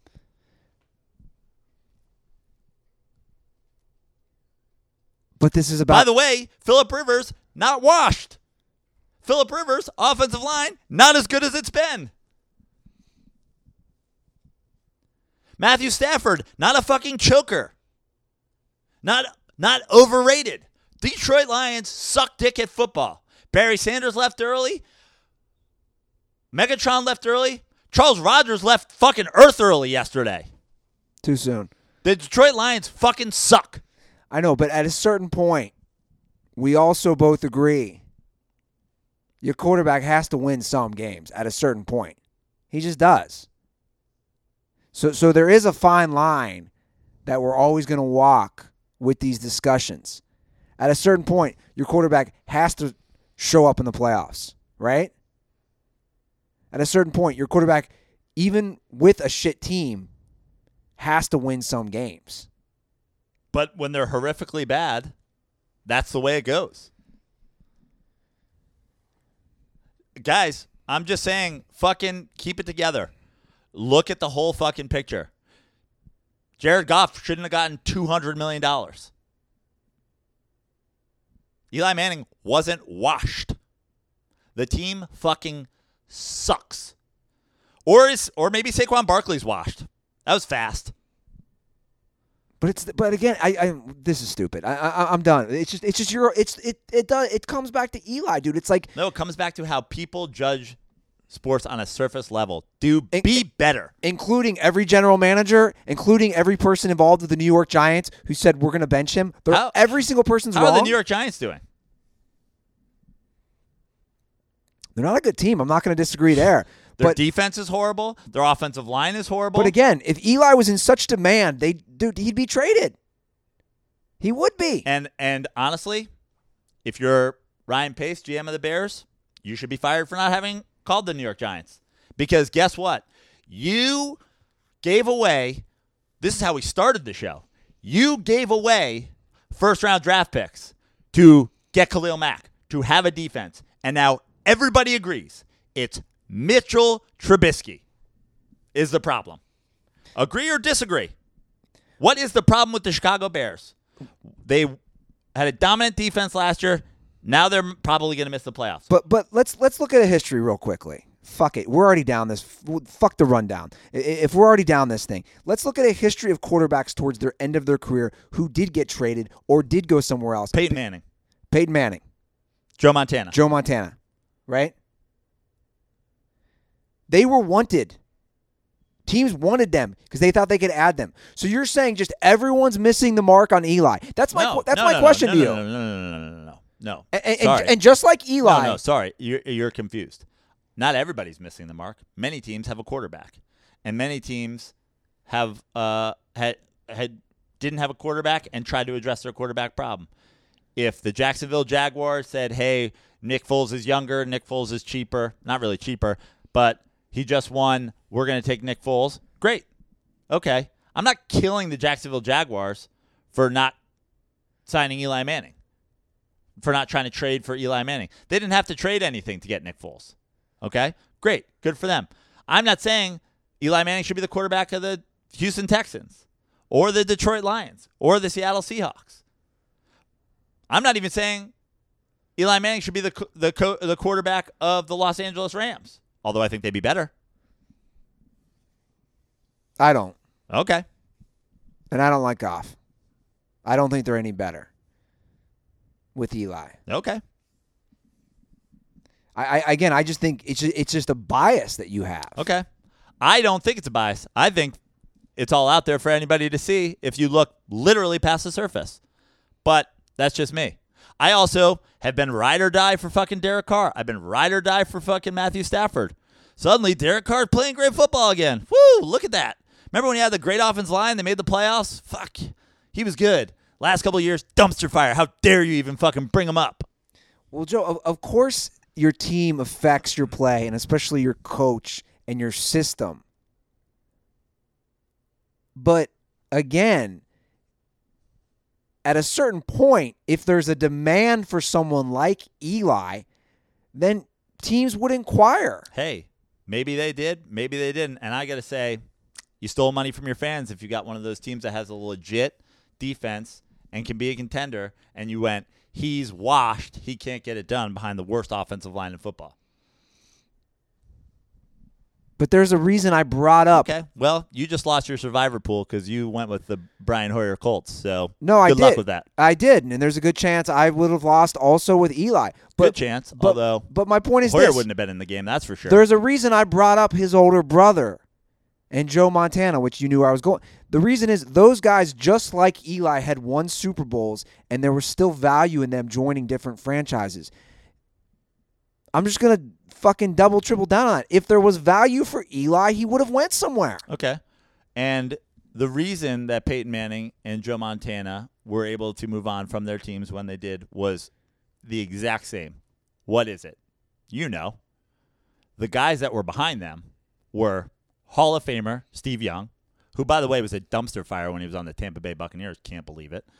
And the first overall pick, and what everybody agrees is the best quarterback prospect we've had coming out of college in literally forever in Andrew Luck because Peyton Manning got hurt and cost their team the whole season.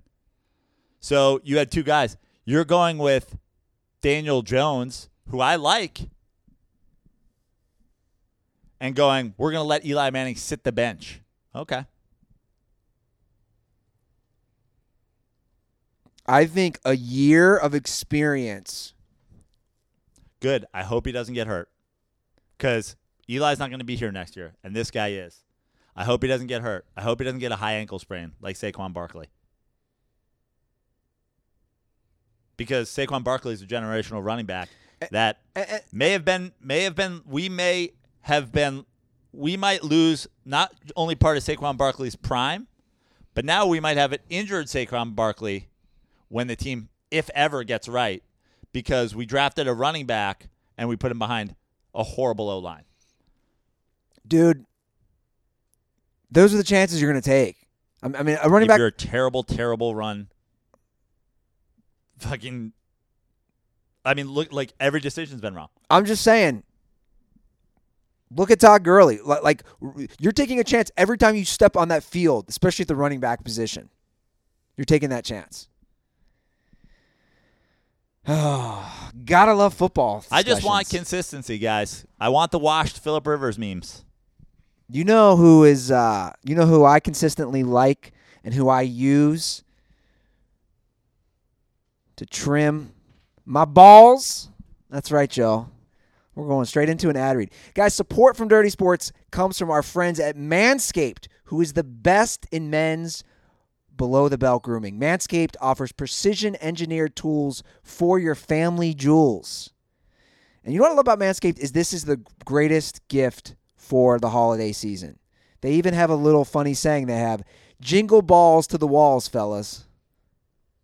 Untrimmed pubes are a thing of the past. By the way, they have the best ad reads. They let us say whatever hell we want. Uh, guys, I love Manscaped. They are one of our uh, great advertisers now, our great The sponsors. lawnmower 2.0. The Lawnmower The 2.0. lawn, by the way, is your balls and taint. Yes, that's right. So we we have that, which is amazing. What else do we I'm we? so hairy, I need a riding mower. we have the we get a Manscaped riding mower? We have our amazing crop cleanser, the invigorating hair and body wash. We have our crop reviver that you put after you trim the old shaft and balls, and then also the crop preserver, which is the anti-chafing ball deodorant. I love Manscaped. I'm not gonna lie. Manscaping always hard for me as a hairy Italian man. Sometimes when I would manscape, I'd think about going to Home Depot and hiring a couple guys from outside to help me manscape. yeah. Now I just got the lawnmower 2.0, the safety razor, all this stuff to spray and spread on me after. Yeah. Guys, tis the You guys want to see it? Do you want to see it? No, no, no. Keep it in your pants. Tis the season to manscape, so get yourself, your dad, your brother, and your friends the best gift of all the Manscaped Perfect Package 2.0. Get 20% off and free shipping with the code DIRTY at manscaped.com. Your balls will thank you. That's M A N S C A P E D dot com, promo code dirty. Get 20% off and free shipping with the code dirty at manscaped.com. That's 20% off with free shipping at manscaped.com and use promo code dirty. Clean your nuts and make Santa proud this year. And uh, no joke, I love Manscaped. Again, even before they were a sponsor of the show, this is true.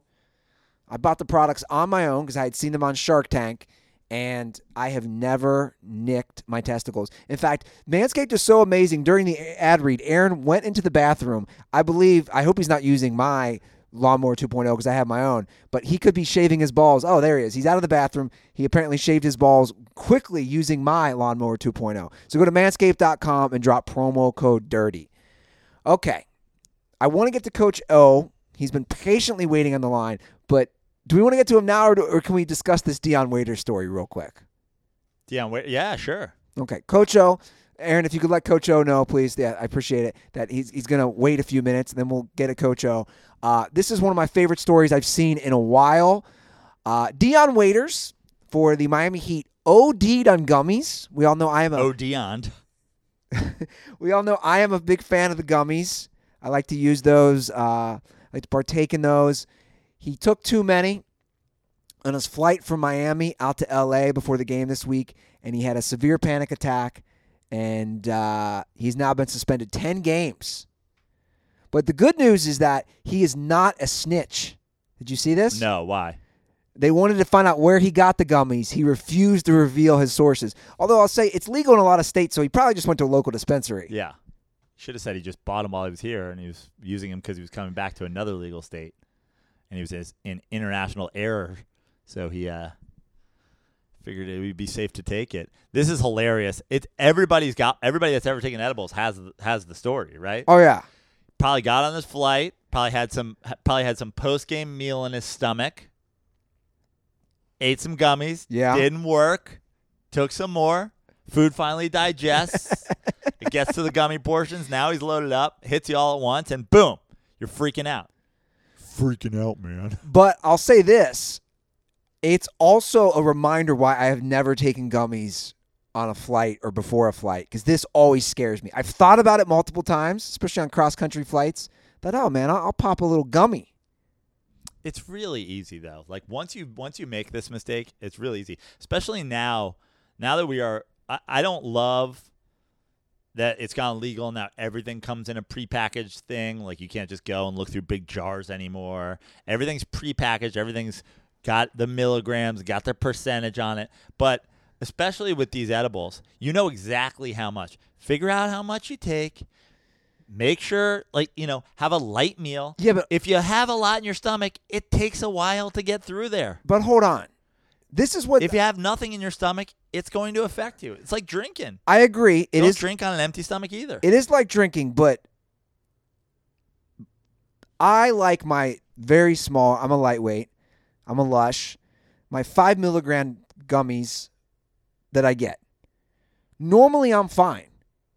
That one five milligrams that I took on Halloween put me in a different atmosphere, bro. You saw it that night. I couldn't even talk. So my uh, response to that would be, how come that night? Did and I, you eat before? I did. Did you eat a lot? I mean, what's a lot? I, I didn't carb up. I had like a big salad with steak, like a Yeah. steak salad. My point is, that night I was next level. it's not like you were having a panic attack. No, but I'll, I didn't. I haven't fully. I, I thought I was seeing people. Five milligrams, by the way. Jesus Christ. I'm such a lightweight. I'm such a lightweight. Dude, I'm 160 pounds. I mean, what do you expect? Like, it doesn't take much. It also just affects everybody differently. I know people who like straight up will not get high from edibles.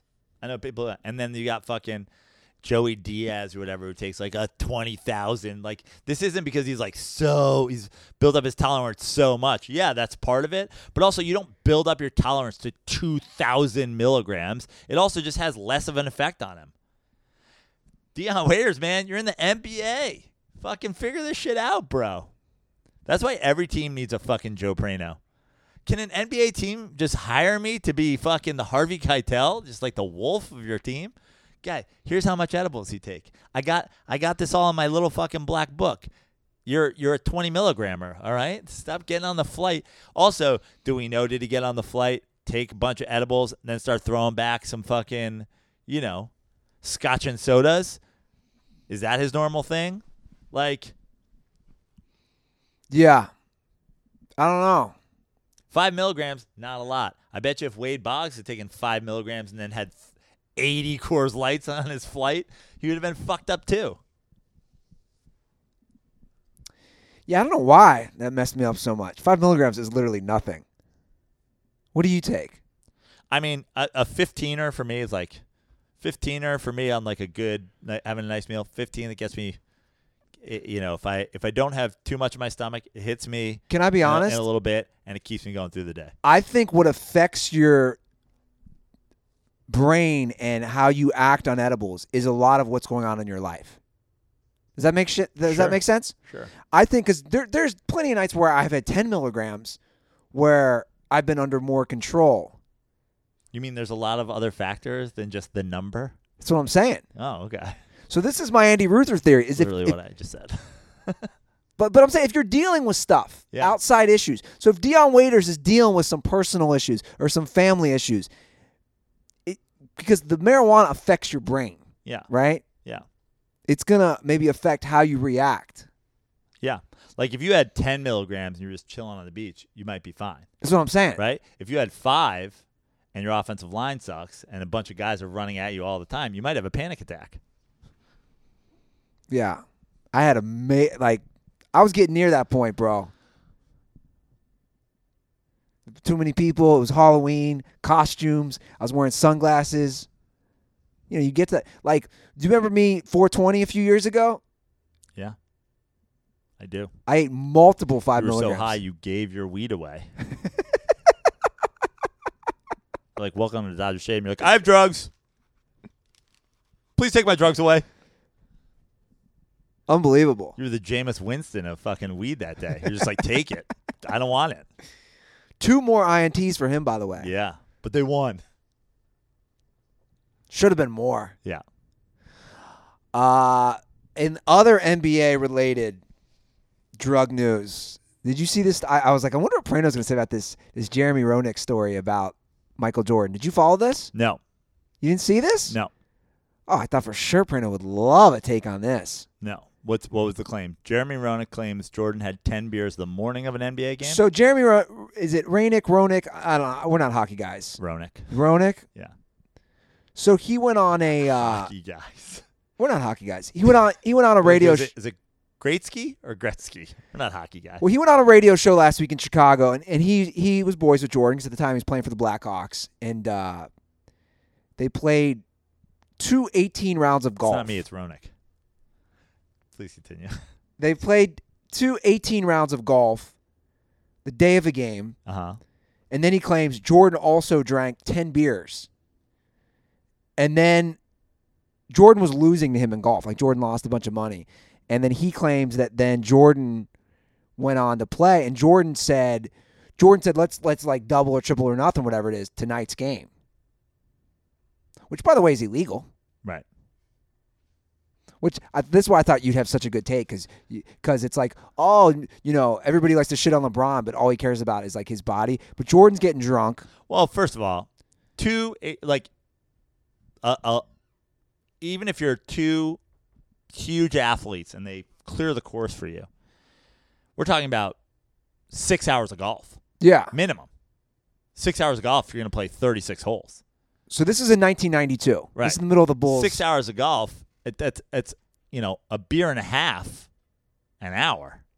It's not like he's drunk. Yeah, yeah, yeah. You know, I'm- like if I started in the morning, do you know how many beers I could have in a day and not get drunk? I could have 50 beers in a day and never be drunk. Well, Because we're talking two beers an hour. still, my point is he played two eight, two 18 rounds of golf. Yeah. He goes out. They believe they've pinned this on the March 28th, 1992 game. Jordan dropped 44 points and the Bulls won by 24. And the bet was Jordan said, We're going to win by at least 20 tonight against the Cavs. And he's like, No way. You've had a few beers. You've been on the golf course in the sun all day. And they did. I mean, good for Jordan. Like, I, like I'm, you know, I know I'm uh, sort of a LeBron truther, but Michael Jordan was the former goat, and uh, ten beers. Like, I think, I think the betting on the game also fucking like I don't give a shit. Like, good for you. You should be able to bet on yourself. Why not? Um, obviously, don't bet against yourself. Yeah. That you know, there's a little bit of that. I've always said, good, bet on yourself, and like, but again, ten beers over the course of two rounds of golf is a little. He's not the goat drinker, that's for sure. I've had ten beers in one round of golf. How many beers you say you could have over a 24 hour period and not get drunk? I could have fifty beers. over what, 12 hour period? No, I'm saying over tw- like over a day, like in a, in a in a in a single day, I could have fifty beers and never reach legal drunkenness. I completely disagree with Okay. that. I feel like we need to test this out. I mean, there's there is a math equation you can do for this, like how many beers you're supposed to have. Like are, every are hour you, are go. you sleeping or are you awake for 24 hours? It will have no effect either way. But the thing is, it's about pacing it out. If I'm up for 24 hours and I have two beers an hour and I eat, I would bet you I don't reach like 1.2 or whatever the fuck that is.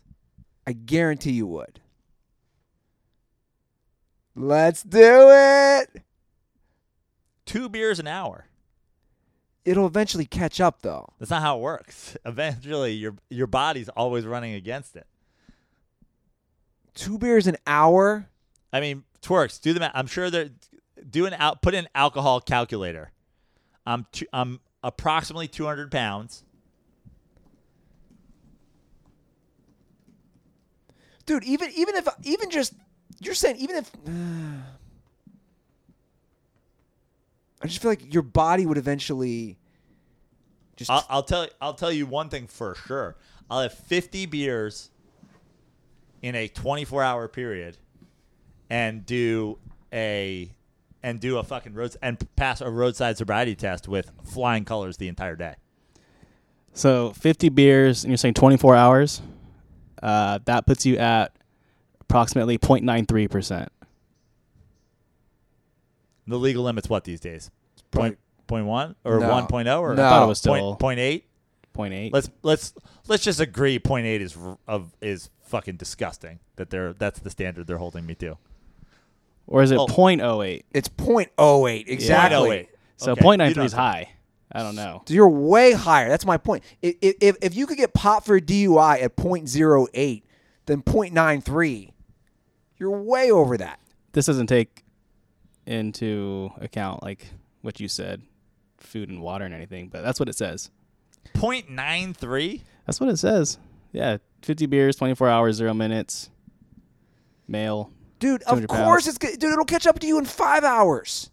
If you had two beers an hour for five hours, it's going to catch up to you. Okay. It looks like we got a challenge. Looks like we have a dirt ball challenge. So then how do we gauge the challenge, though? I'm going to drink, and throughout the we should have a we should have a off duty police officer give me a roadside sobriety test every hour. do you know any off-duty police officers? I'm sure we could find one. I know one. His name's Lieutenant Dangle. Put on that sheriff's outfit, give you a little one-on-one off-duty sobriety test. Aaron, is Coach O on the phone yet? Did we get him? He's there. Well, guys, if you didn't watch the game, I, I feel bad for you. And, and anybody who didn't like the game, I Tug Coker He's turned into. I the- watched the second half. I didn't watch the first half. I was miss. I missed the entirety of what you guys. I have no idea what you guys were talking Tug about. Coker has. He, he. I don't know what. You know, it's fine, Tug. I think you probably had some other things going on in What your was life. his issue with the game exactly? he just. He's turned into this like. Of course you like this game, Andy. But Yeah. what was the problem? It was was it a sloppy game? Just a lot of points. Right. So not a lot of defense. I only watched the second half to be completely honest. And Tug had issue with the time management for LSU in the first half. yeah, what was the what was his issue with that? That they weren't running the clock down enough towards the end of the second quarter. And but uh, this is on like the third to last drive, correct? No, this is on the second. Is second quarter, the very end of the. Right. But Yeah. I'm saying there was a there was an LSU drive that ended with like a minute left or something. Less like than a minute. They yeah, less than a minute, and then Bama throws an interception. and they score again. So what happened was Bama threw an interception, and LSU had just enough time to score before the end of the half. Right. And my argument was, well, if they had run the clock down like you had said, they wouldn't have had time after that right. interception. Yeah, I mean that's I, I think I think the I think the score after the interception is neither here nor there, to be honest with you. Well, regardless, I don't know why he had issues with this game. He called it a high school football game. but I mean also you've got to like in a- in a game in an LSU and to be fair, I did not watch the first half, so I'm not going to attack Tug Coker, but Tug Coker by any means. I'm not like, attacking, but he he's he's trying to call himself a football purist, and then I am not, which whatever that means, Tug. I'm just taking digs so he can respond. That's what I'm doing. I'm trying to I'm trying to poke the bear a little. Yeah, uh, I only watched the second half. I thought it was a decent football game. I mean, it was certainly it, it got close there in the end. Uh, Burrow was impressive. The running back on LSU was impressive. Just give him the Heisman. Give Burrow the Heisman, and it was a huge win. And did you see the some of the post videos from the locker room? Yeah, I mean, I, I dude, I was taking in all the Coach O that I could. That But I like, could- did you see the one the player had of like "fuck Roll Tide"? Yeah, it's great. So Coach O's fired up. A lot of stuff leaked. I don't know how he feels about that. But we have Coach O on the phone, and uh, they had lost eight consecutive games to Alabama. Huge win. They should be number one this week. Coach O, are you with us? Andy, I'm here. I'm here, Andy Ruther. I, I was listening to Joe Prado talk about drinking all those beers, and I need to drink some of those beers because I need to rehydrate. I've been crying for two straight days. God bless the LSU Tigers. God bless Tiger Nation. We done did it. Eight, eight games in a row. We don't beat Alabama. The, the, the tide always rolling on us. I'm sick of the rolling. Put square wheels on Alabama. You ain't rolling no more. Not over these Bayou Bengals. We did it.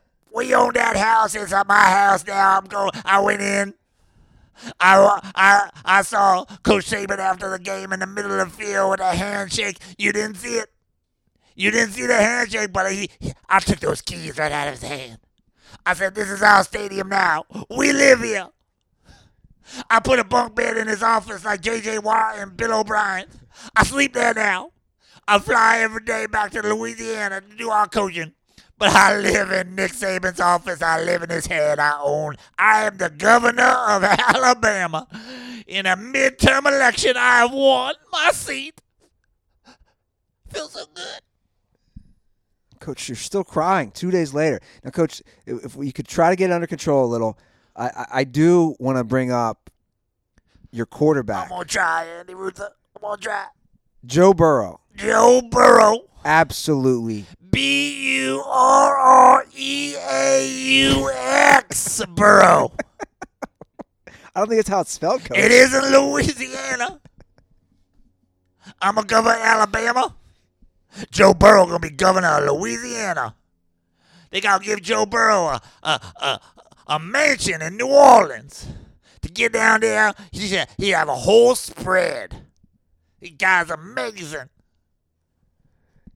Coach, did he? You know, I love your co-host Joe Prano. He been saying for years the bib LSU got all the talent in the world. They keep trucking out there these these terrible quarterbacks. Guess what?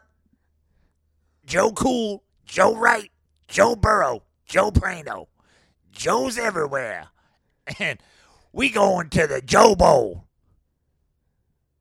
That's like the Super Bowl, but for college.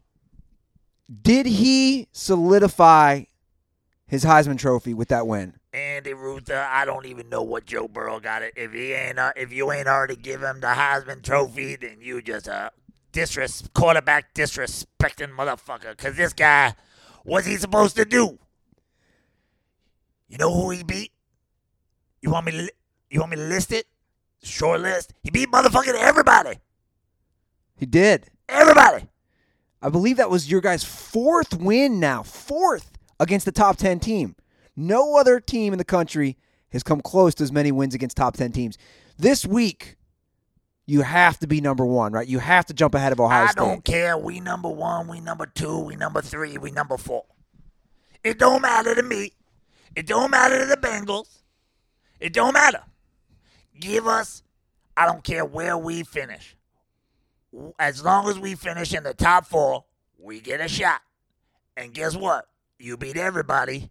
They got to give you the big crystal trophy. What you going to do with that trophy, I'm going coach? to throw it on the floor. it's going to explode in a million pieces. I'm going to pick up one piece and eat some of it. And then I'm going to give everybody on the team a piece of that crystal. You see this in the Final Four? They all cut down the net. They all take a little piece and put it in the ear. They put it on the head and take it home with them. Why we don't do this? You don't let me cut down the goalposts. So I'm gonna take that crystal ball. I'm gonna throw it in the air. It's gonna land on the ground, and everybody gets to take a piece home with them. I get two pieces though, because I want to eat one, have it inside me forever. And the other part I'll make into an earring. I might even make two earrings. Cause I don't know which one you're supposed to, which ear you're supposed to wear anymore. They said forever, oh, don't put it in that right ear. You know what that means? And I'm like, hey, it means I'm a champion.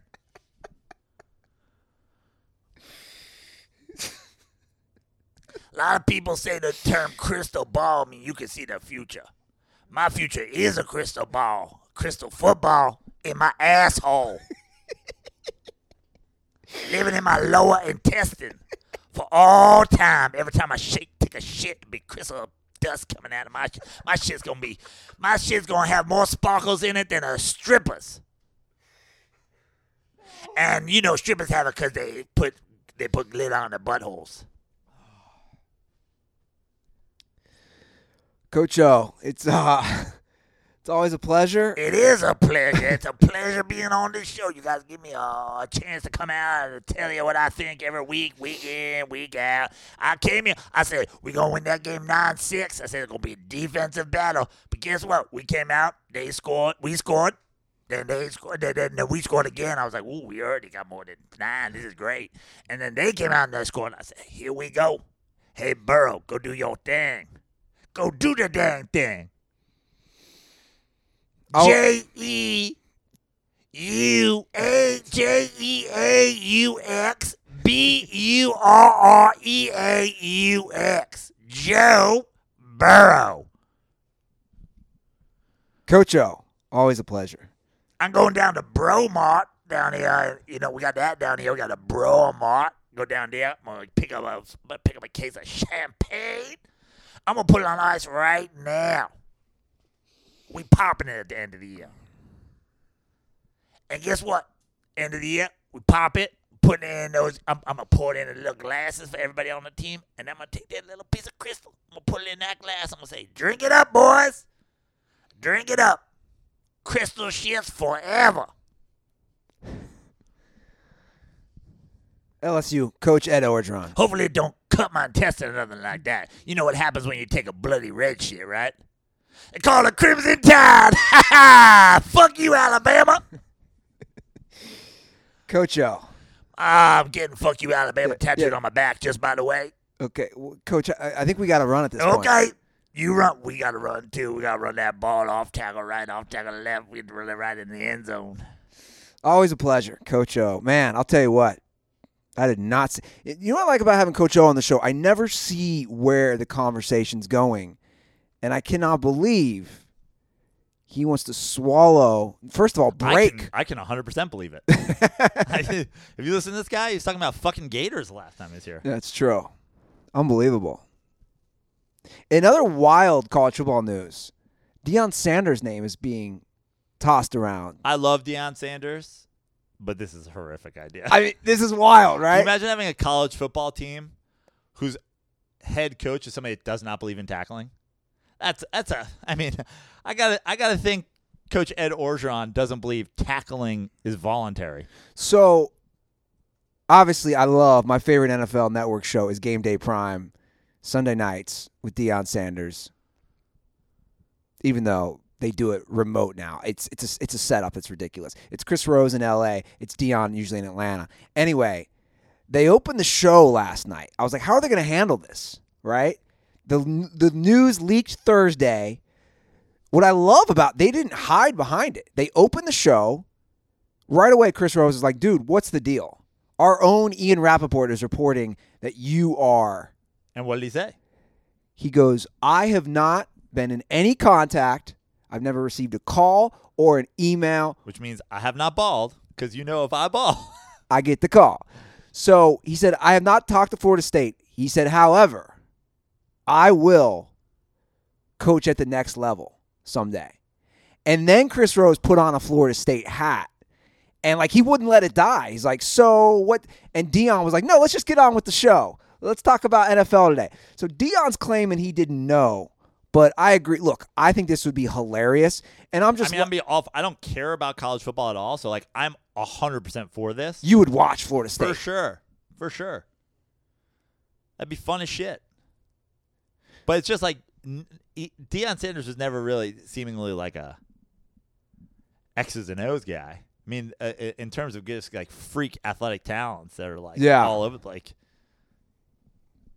Like what you know? What is Deion Sanders saying to defensive backs? I'm just guys, uh, be awesome, lock Yeah. those guys down. They're like, uh, any, Re- return punts for touchdowns. yeah, I mean, even last night on the NFL Network, he's wearing a giant gold prime chain, and I'm thinking, this can be your next. Co- this can be your next coach. yeah. This would be hilarious. Like, is Deion iced out on the sideline wearing a prime necklace? It'd be great. I mean, I I really hope it happens. Also, let him coach the baseball team simultaneously. And track. yeah, let Deion do it. Dude excelled at three sports. Unbelievable. Do we have time for calls, Joe? Yeah, let's quick, quick. Let's get let's get some quick ones. Pick your best couple. Well, you only have two. No, how many do you got lined up? I can. Uh, We can skip that first one for sure. Yeah, I agree. I 100% agree. I'll bust out. Uh, all right, you already alluded to this one earlier, so I will. Uh, I will do this one. This is CT in Seattle.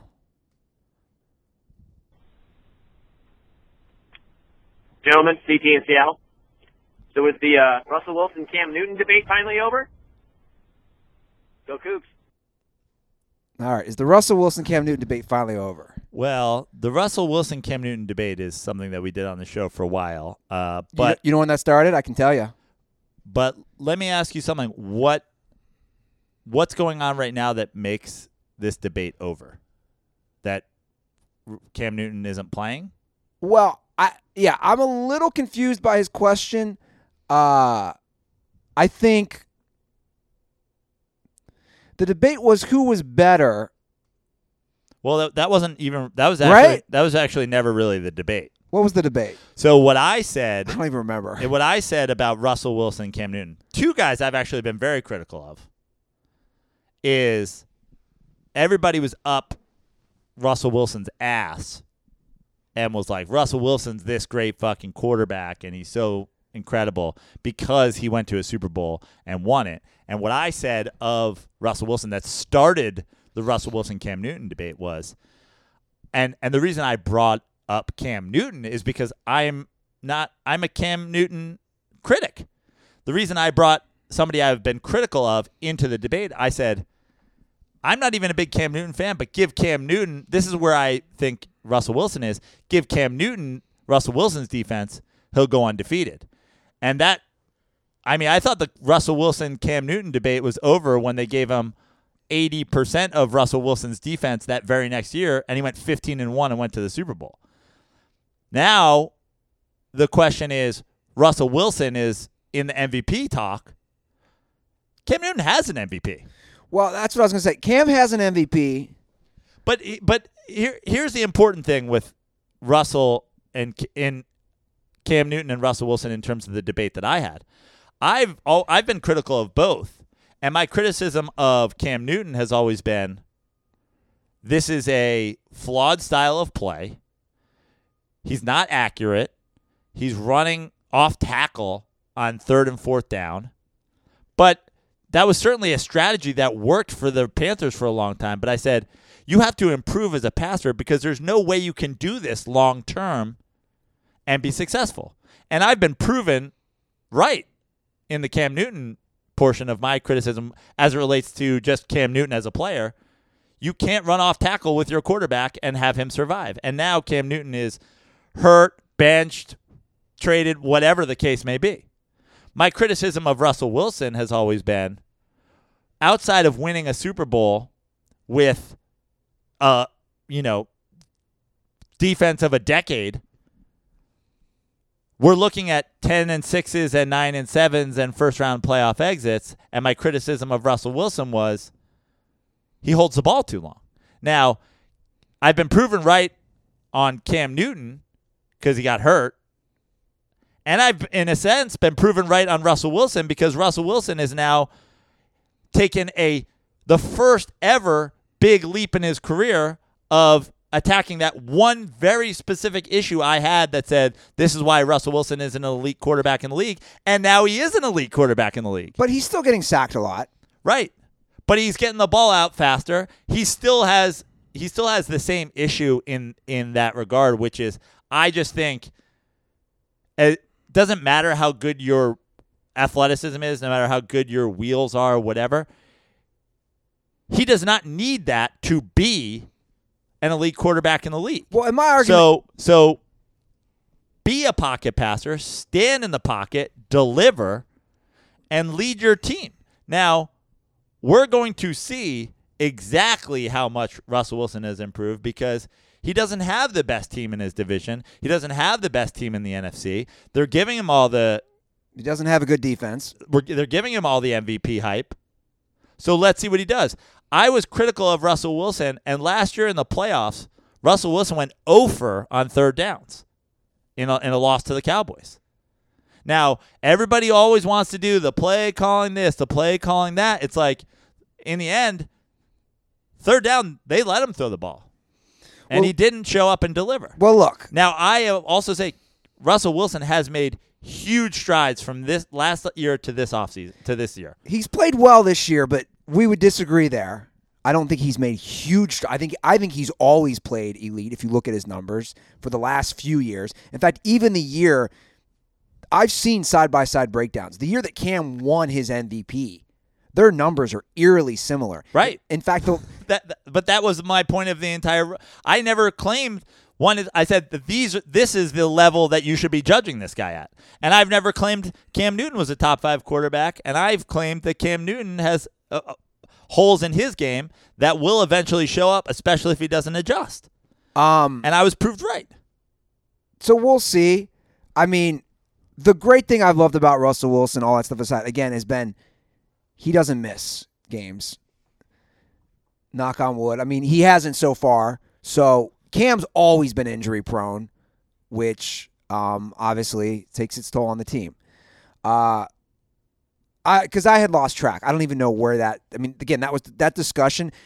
You, I know the first time we had that discussion. That was literally five and a half years ago. Yeah. four but, years. But ago. again, the reason it came up is I used an example of a guy that I didn't think was an elite quarterback and I thought had holes in his game. And I said, I'm sorry, but if you look at them, their numbers are pretty close. And their success when they have certain teams around them is pretty close.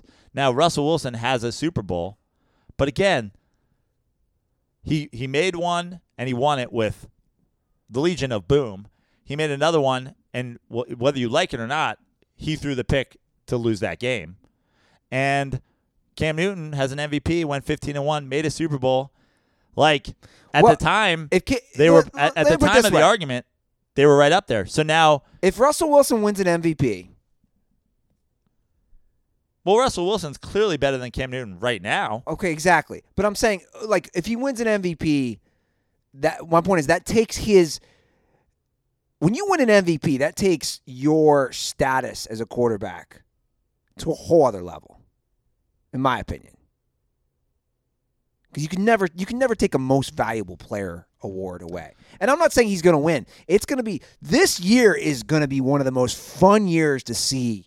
There's a lot of guys right now. Obviously, Lamar Jackson's getting a ton of love. Uh, Mahomes missed two games, but shit, he threw for 436 yards. I think. But again, thi- and this is like it. It is certainly a big thing in your legacy, and yo, and Russell Wilson has a couple of big legacy benchmarks already. In that he won a Super Bowl, he made another Super Bowl. Whatever happened in that Super Bowl and in the NFC Championship game leading up to that second Super Bowl, it's really neither here nor there because they made it. But again, this is a full resume builder in terms of winning a Super Bowl, winning an MVP. Because when you look at it on a season by season basis, the amount of guys who won the MVP and then won the Super Bowl isn't that high. There's not a lot of them you mean in the same season or later? in the same season. The Peyton Manning MVP years aren't the Super Bowl years. The Tom Brady MVP years aren't the Super Bowl years. You know, it's because the thing is, a lot of times the MVP is based on gaudy passing stats, and gaudy passing stats do not equal championship teams. do you want to do one more call? Sure. All right, let's get to our buddy A Miller. You got to give him some love down in the bayou. What it do, baby? It's Deuce Tall, aka A Millie, aka that tall Lincoln song bitch from Louisiana. And it's game day, motherfucker. You know what I'm saying? Hey, kid, coach, here, who's all over here with no little LSU by Tigers. You know, we finna fucking stomp a mud hole in the motherfucking elephant's ass today. But that's not what I'm here to talk about. I have a question. Cut cam related. Today, at the LSU Alabama get together, wherever we're going, I have a Bobby Boucher jersey, which is SC LSU. Am I considered a cuck for wearing a Bobby Boucher jersey to a LSU game? Is, is that cuck cam? I mean, fuck, I, I just don't have an LSU jersey because they don't have fucking names. And I mean, come on, Bobby Boucher showed up at halftime with 30 point deficit brought the fucking Mud Dogs back to win the Blaven Bowl. Well, uh, now that's all I gotta say. Besides, uh, you know, go Tigers, Tiger bait, and uh, fuck them motherfucking Alabama. Roll Tide, roll Tide. Hey, when they say roll Tide, it sounds like they're saying roll Tide, like their fat ass fucking spouse is just taking up half of the bed. Roll Tide, roll. And in Alabama, the woman's name is Todd. I'm out. Lot, lot to digest there, but I think we'll stick with just: is it a cuck cam move to where the Bobby Boucher? No. no. It's a that's a it's a novelty jersey. That's like saying you can't wear a Calvin Klein T-shirt. like it's not, you know. what is that? Is even like the uh is that school from Waterboy like an actual school? No. no. So yeah, you're made up. You're totally good. That's a cool jersey to have, by the way. Yeah. When I heard that call, I was like, man, I want to get me a Bobby Boucher jersey. That roll Todd thing is pretty funny. Yeah. Question: Does A Millie remember the game? Like, how fucked up was A Millie watching the game? He remembers it. He remembers it. Hotline is oh, 310 359 8365. Uh, Give us a ring. Shoot us your questions. Give us your input, and uh, we might get to your call. Follow us on Twitter and Instagram at The Dirty Sports. Subscribe to us on YouTube. Leave an iTunes review. And if you leave your Twitter or Instagram handle, I will send you two koozies in the mail. You can't beat that, guys. Follow me at Andy Ruther on Twitter and Instagram. You can follow Joe on Twitter and Instagram. At Joe Prano on Instagram, uh, at Fix Your Life on Twitter, joeprano.com for shows. I am loaded up with shows from now until I leave for Tahoe. So if you want to come see a show in Los Angeles, definitely check it out. Uh, next Tuesday at Flappers, Uh, I'm going to be doing a long set, so if you're anywhere around, hit me up. I've got a a link for uh, discount tickets, especially if you're a dirtball in the LA area. Then it's Tahoe for a week at uh, Harvey's Improv in Tahoe, and then to New York for a bunch of shows. So if you are a New York area dirtball, night before Thanksgiving, long, long, long headlining set at Lucy's Laugh Lounge in Pleasantville, followed by uh, Morristown, New Jersey at the Morristown Performing Arts Center. And I'm sure I'll add a bunch of shows in the city. So joeprano.com if you want to come to a show and you're anywhere near any of those places. Uh, follow me on Twitter at DS Interns and follow me on Instagram at Aaron Maharis. All right, guys. That's the show. Shout out to everybody in the YouTube comment section. Uh, we'll be back again on Thursday. And quick reminder we are going to live broadcast the Bears at Rams Sunday Night Football Media Pizza Bowl from the Smut Studio. So make sure you subscribe to us on YouTube so you get that alert. All right, guys. Have a great week. Use the crosswalk before you cross the street. Be safe. And most importantly, stay dirty.